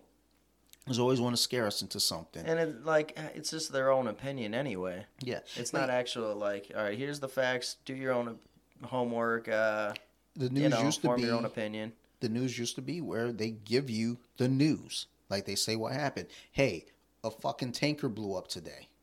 It sucked. Now it's like a tanker blew up and we think that it might have been this. And it's like, I don't care what you think. Yeah. Like, just tell me what happened. Like, right. Tanker blew up. That fucking sucks. You know, but, you know, when it comes to voting, it's like, look, dude, you know, those closer to home votes count because they pay off big when it comes to your mayors, when it comes to your governors, shit like that. And, you know, here where we are in Millersville, you know, it's like, that was the thing when I voted this year. It was like, okay, like I don't think I voted for president. Like, and until like the day that I was like about to send in the ballot, and even then I was like, "Am I even seriously voting this?" Like, let me see. Like, who's the third party? Joe Jurgensen. Like, what I wanted was Yang and Gabbard. And I thought that would have been awesome. Look, but I mean, instead we got a guy who can't even go up the stairs. It was either that or a Cheeto. So I mean, I don't have a team. Like, I'm not red or blue. I'm not the craziest Kanye fan, but I was just kind of... Did you write in Kanye West? No. Oh. I think he might have been on the ballot here. I can't remember. Anyone from Maryland can correct me on that. Maryland Phil, I know you got the dog. If you're even in at 9 minutes. No, everyone's gone at this point. I think they left after the midget discussion. And nah, that was early on. I know. Like, nah, people stuck around for the midget discussion. Even Newton's checked out. He's on Facebook right now. I've actually got shit to check personally. I'm trying to see. I gotta push this merchandise. Yeah, they're trying to get these motherfucking mugs. Buy some mugs. Buy some shirts. Buy a jujitsu mug. I was like, buy a jujitsu. You can't just buy a jujitsu. That's buy a jujitsu. Buy a jujitsu. Get a gi. Get a gi. I'm you know that's. Maybe go Fuji. I don't know about this other bullshit. Yeah, Elite's trash. # ban Elite. Oh, shit. But yeah, I do have a Fuji gi back there. That's Sakai. Dude, yeah. My fucking favorite gi, actually. My teammate who started BJJ Wiki, he gave that gi to me, you know, as kind of like, here's payment for, you know, running BJJ Wiki. I really wasn't running shit. I just started Instagram and got followers. Like the website was just kind of sitting dormant, but he gave me that gi and I was hoping that he would give me the white gi, but I love that blue. God damn, I love that fucking Sakai gi. And the thing is, I could just buy another one, but I don't want to. Like, I don't know that I've bought any of my gis. Well, no, there's nothing wrong with that. I bought the one white Elite gi, last year. Ban Elite. Yeah, # ban Elite Sports. Cunts. Yep. And yeah, they blocked Off the Mats podcast on Instagram and all your other accounts. So no, they blocked Wiki and they blocked Off the Mats for sure. But I still have BJJ Nerd. I have Dante 287. I have Awkward BJJ. I have BJJ Verified. What else do I have? You're like Antonio Cromartie trying to think of his kids right now. The way you're trying to come up with them.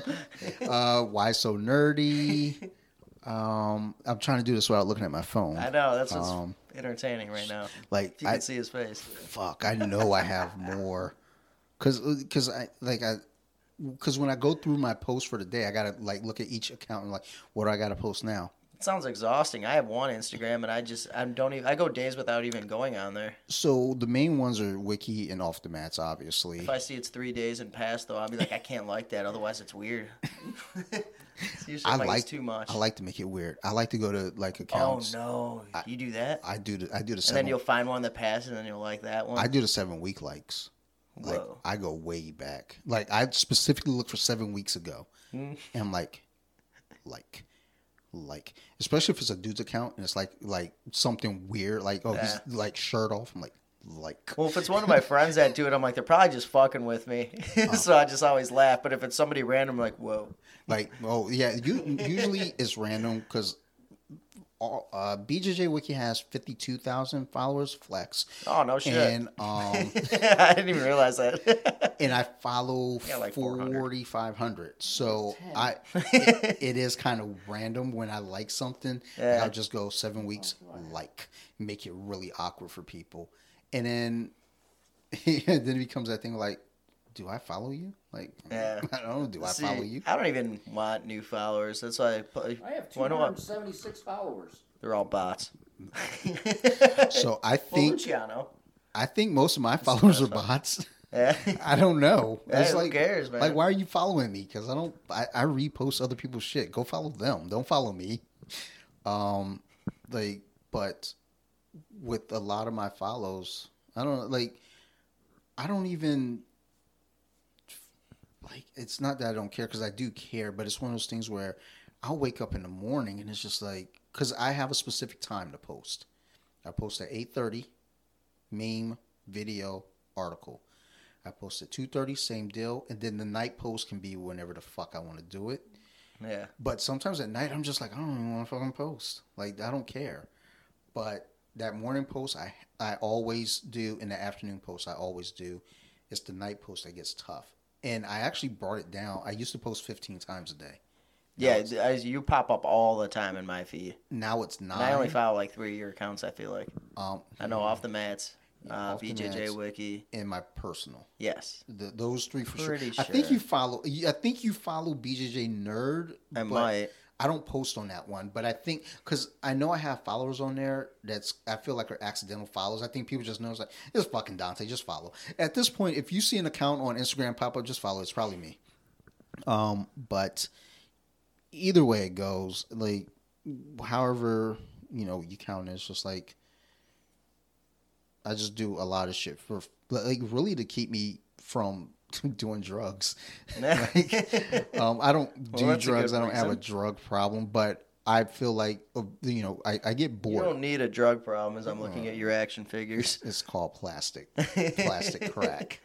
The bulk of my brain just operates around just habit. I need something to do. Yeah. If I don't do Instagram, if I don't do the podcast, then what do I do? All right, I'm doing jiu-jitsu's kind of coming back because COVID's lifting up now.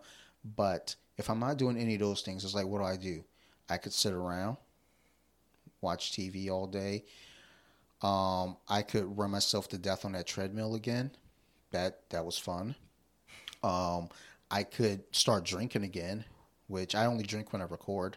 As y'all can tell by the slurs. Newton's already cashed out. I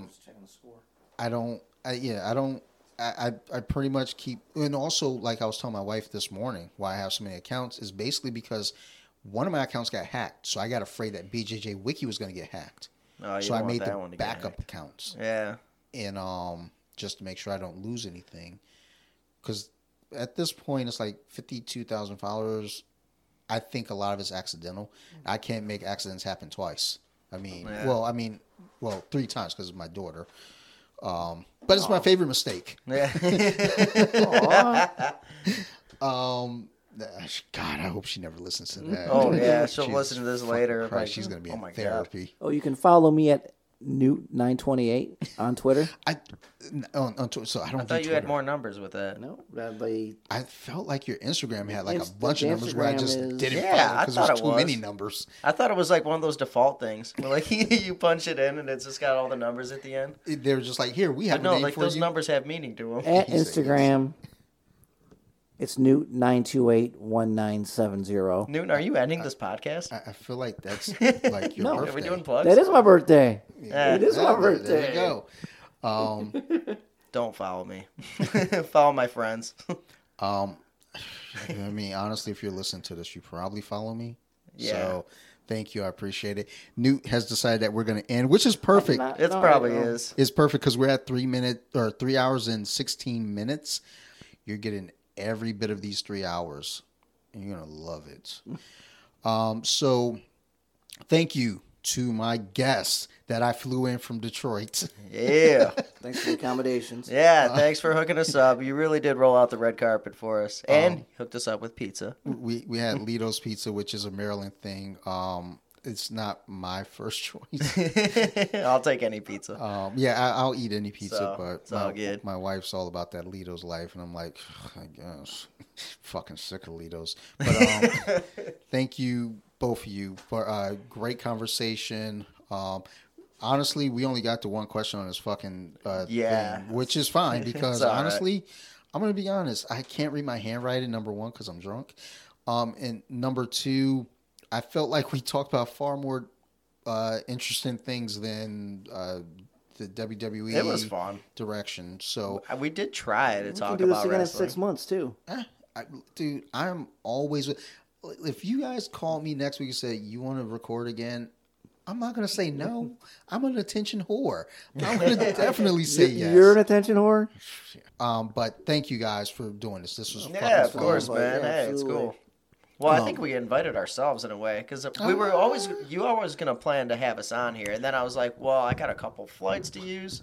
Why not just, how about we do it in person? We'll fly out to you. I mean, you accommodated all of us. No. Mark for edit. You didn't use your flights. Son of a bitch. My flight, my private jet. Yes, we took a private jet. The soul SS, plane. BJJ Wiki. We took a soul plane. Or those boats. I don't know. Yeah, the soul plane. So here's the deal. When you come back home, 3 guys in the tent. Ooh. Oh, you know what? Podcast. You know 3 guys in a tent. Cigars, bourbon. That'll be a first for me. I've never had a cigar. Really? Like, damn. I mean, like, but, yeah. When you come home, we'll get the equipment. I'll get a mix board. With a lot less dials. Do you want the mixer that I have, the other mixer? Because I'm not gonna use it. If you want to give it up, man, we'll take it and we'll do something with it. Let me make sure. Can I get that on the airplane? You should be able to get it. I don't see why not. Plane. I'm sorry. On the private jet. Well, you know, my security's a little uptight, so I don't think Sophie will mind. So I tell you what, text me and remind me. I'll send it to you. Okay. I got some additional mics as well. They're the shitty ones. No. As opposed to what I'm working with now? Okay. So real quick, before we get out of here, the company that sent me the first mixer. Here we go. They sent me an email saying, hey, you never got your mixer. We want to pay you either the money back or send you another mixer in place. I read that for about 40 minutes because I was like, what do I do? I'm not a bad person, but they want to send me free shit.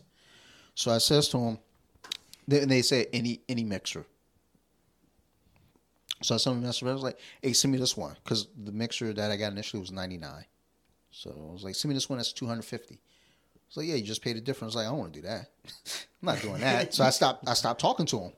So they messaged me back 3-4 months later. Hey, so you never got your mixer. What do you want? Do you want money back or do you want a replacement item? So I didn't reply. I was just like, fucking leave me alone, dude. I got my shit. Just stop bothering me. If I don't reply, maybe they'll fucking leave me alone. So one day I get a text from my boss. I was off that day. She says, hey, you got a fucking letter here. Feels like a card, like a credit card. Fucking get to work. It's a gift card from the company, $99 gift card. So no shit. I'm looking around on the site. I ordered this fucking mic because like maybe I should just order a fucking real microphone. So, because I couldn't find the mic that you have, I couldn't find another one of those. Yeah. Because I ended up getting this. That was $20. Worth every penny. But it has like a crane. Like I used to have it at the desk so I could like move it around and look fucking professional. Yeah. I hit myself in the face twice. So I ordered this microphone. I think it was like $70. And I was trying to order some things to go on top, like the buffers or whatever. But if I added those, then the shipping went to like $30. So I was like, what the fuck? The fucking product's $6. So I took the product off and the shipping went back down to $8. I was like, okay, whatever the fuck. So they sent me this fucking microphone and that's that story. But yeah, remind me you know, shoot me a message. I'll send you the mixer because I'm not going to use it again. I was thinking about using it as like the travel mixer and like portable, but I'm fucking lazy. I'm just going to take out my phone and record. Now when you got one, and now when you come home, you got one. So. Like when I come up there, I'll fly you on my private jet. Put you up in my private room. So it'd be my house, by the way. I'll get on the show. It's like, hey, thanks for the flight, dude. That shit was great. And then you were like, hey, what is this button? It was like, I'm gonna be honest, I don't know. I don't know this button. It was yours first. Like, I think I have. Yeah, I'll send instructions and everything. Figure it out. Yeah, if you come up in June for that jiu-jitsu tournament, I'm gonna look into it. Yeah, if you do that, come on up. Let us know. We'll go to a ball game or we'll do it up. Yeah, I'm interested in that. And just plus, let you do your own thing too. This way, yeah. Don't tell your family you're going down there. I can go there and actually we'll give you some spots to go. Possibly get arrested. Yeah, we'll give you some options. No, you cannot come without her. So honestly, that would be the only other considerations. Like if I go, it's like I might make it a family trip again. But for IBJJF, I don't think they can have people in attendance. So I honestly probably can't. Well, that gets you off the hook. I probably can't even go to watch my teammates compete anyway. So I'll just show it like, all right, guys, is there a ball game going on? Because my team is competing. I'm going to be honest. I think only one or two people want to go up there because who really wants to go up to Detroit and compete for a gold medal when they can just buy it online for $3? Yeah, why not? So, and as I was getting pissed about everybody shitting on the city, then there I just went and threw a shot. All right, so bang, bang. Everyone who's been listening, thank you so much. If you're this far in, I greatly appreciate you and love you. And hey, if you made it this far, here's an Easter egg. Maybe not Easter egg, but here's a little bonus tip. If you made it this fucking far, message me. I'll send you a t-shirt. It's on me. I got you, baby. Ooh. And that's probably only going to be Marilyn Phil. So just come over and I'll give you a t-shirt. We just killed your podcast. Probably a Hanes t-shirt out of the closet that's on the top shelf that's just sitting there. Been sitting there for months. But thank you, everyone. I greatly appreciate it. If you all have any questions, concerns, reach out to me, Off the Mats Podcast on Instagram or bjj.wiki on Instagram as well. Don't bother emailing me because I think I'm the only person that emails myself. I send myself notes on my own email. Fucking weird. Also make sure to check out the Deep Half Podcast on Instagram and their podcast. It's a great fucking show. Lots of fun. And Instagram or IGTV, Chickens at Lunch. Go check them out. It's a good show. Fun times. Otherwise, thank you so much. Y'all keep listening and I will keep recording. Bye, y'all. Peace.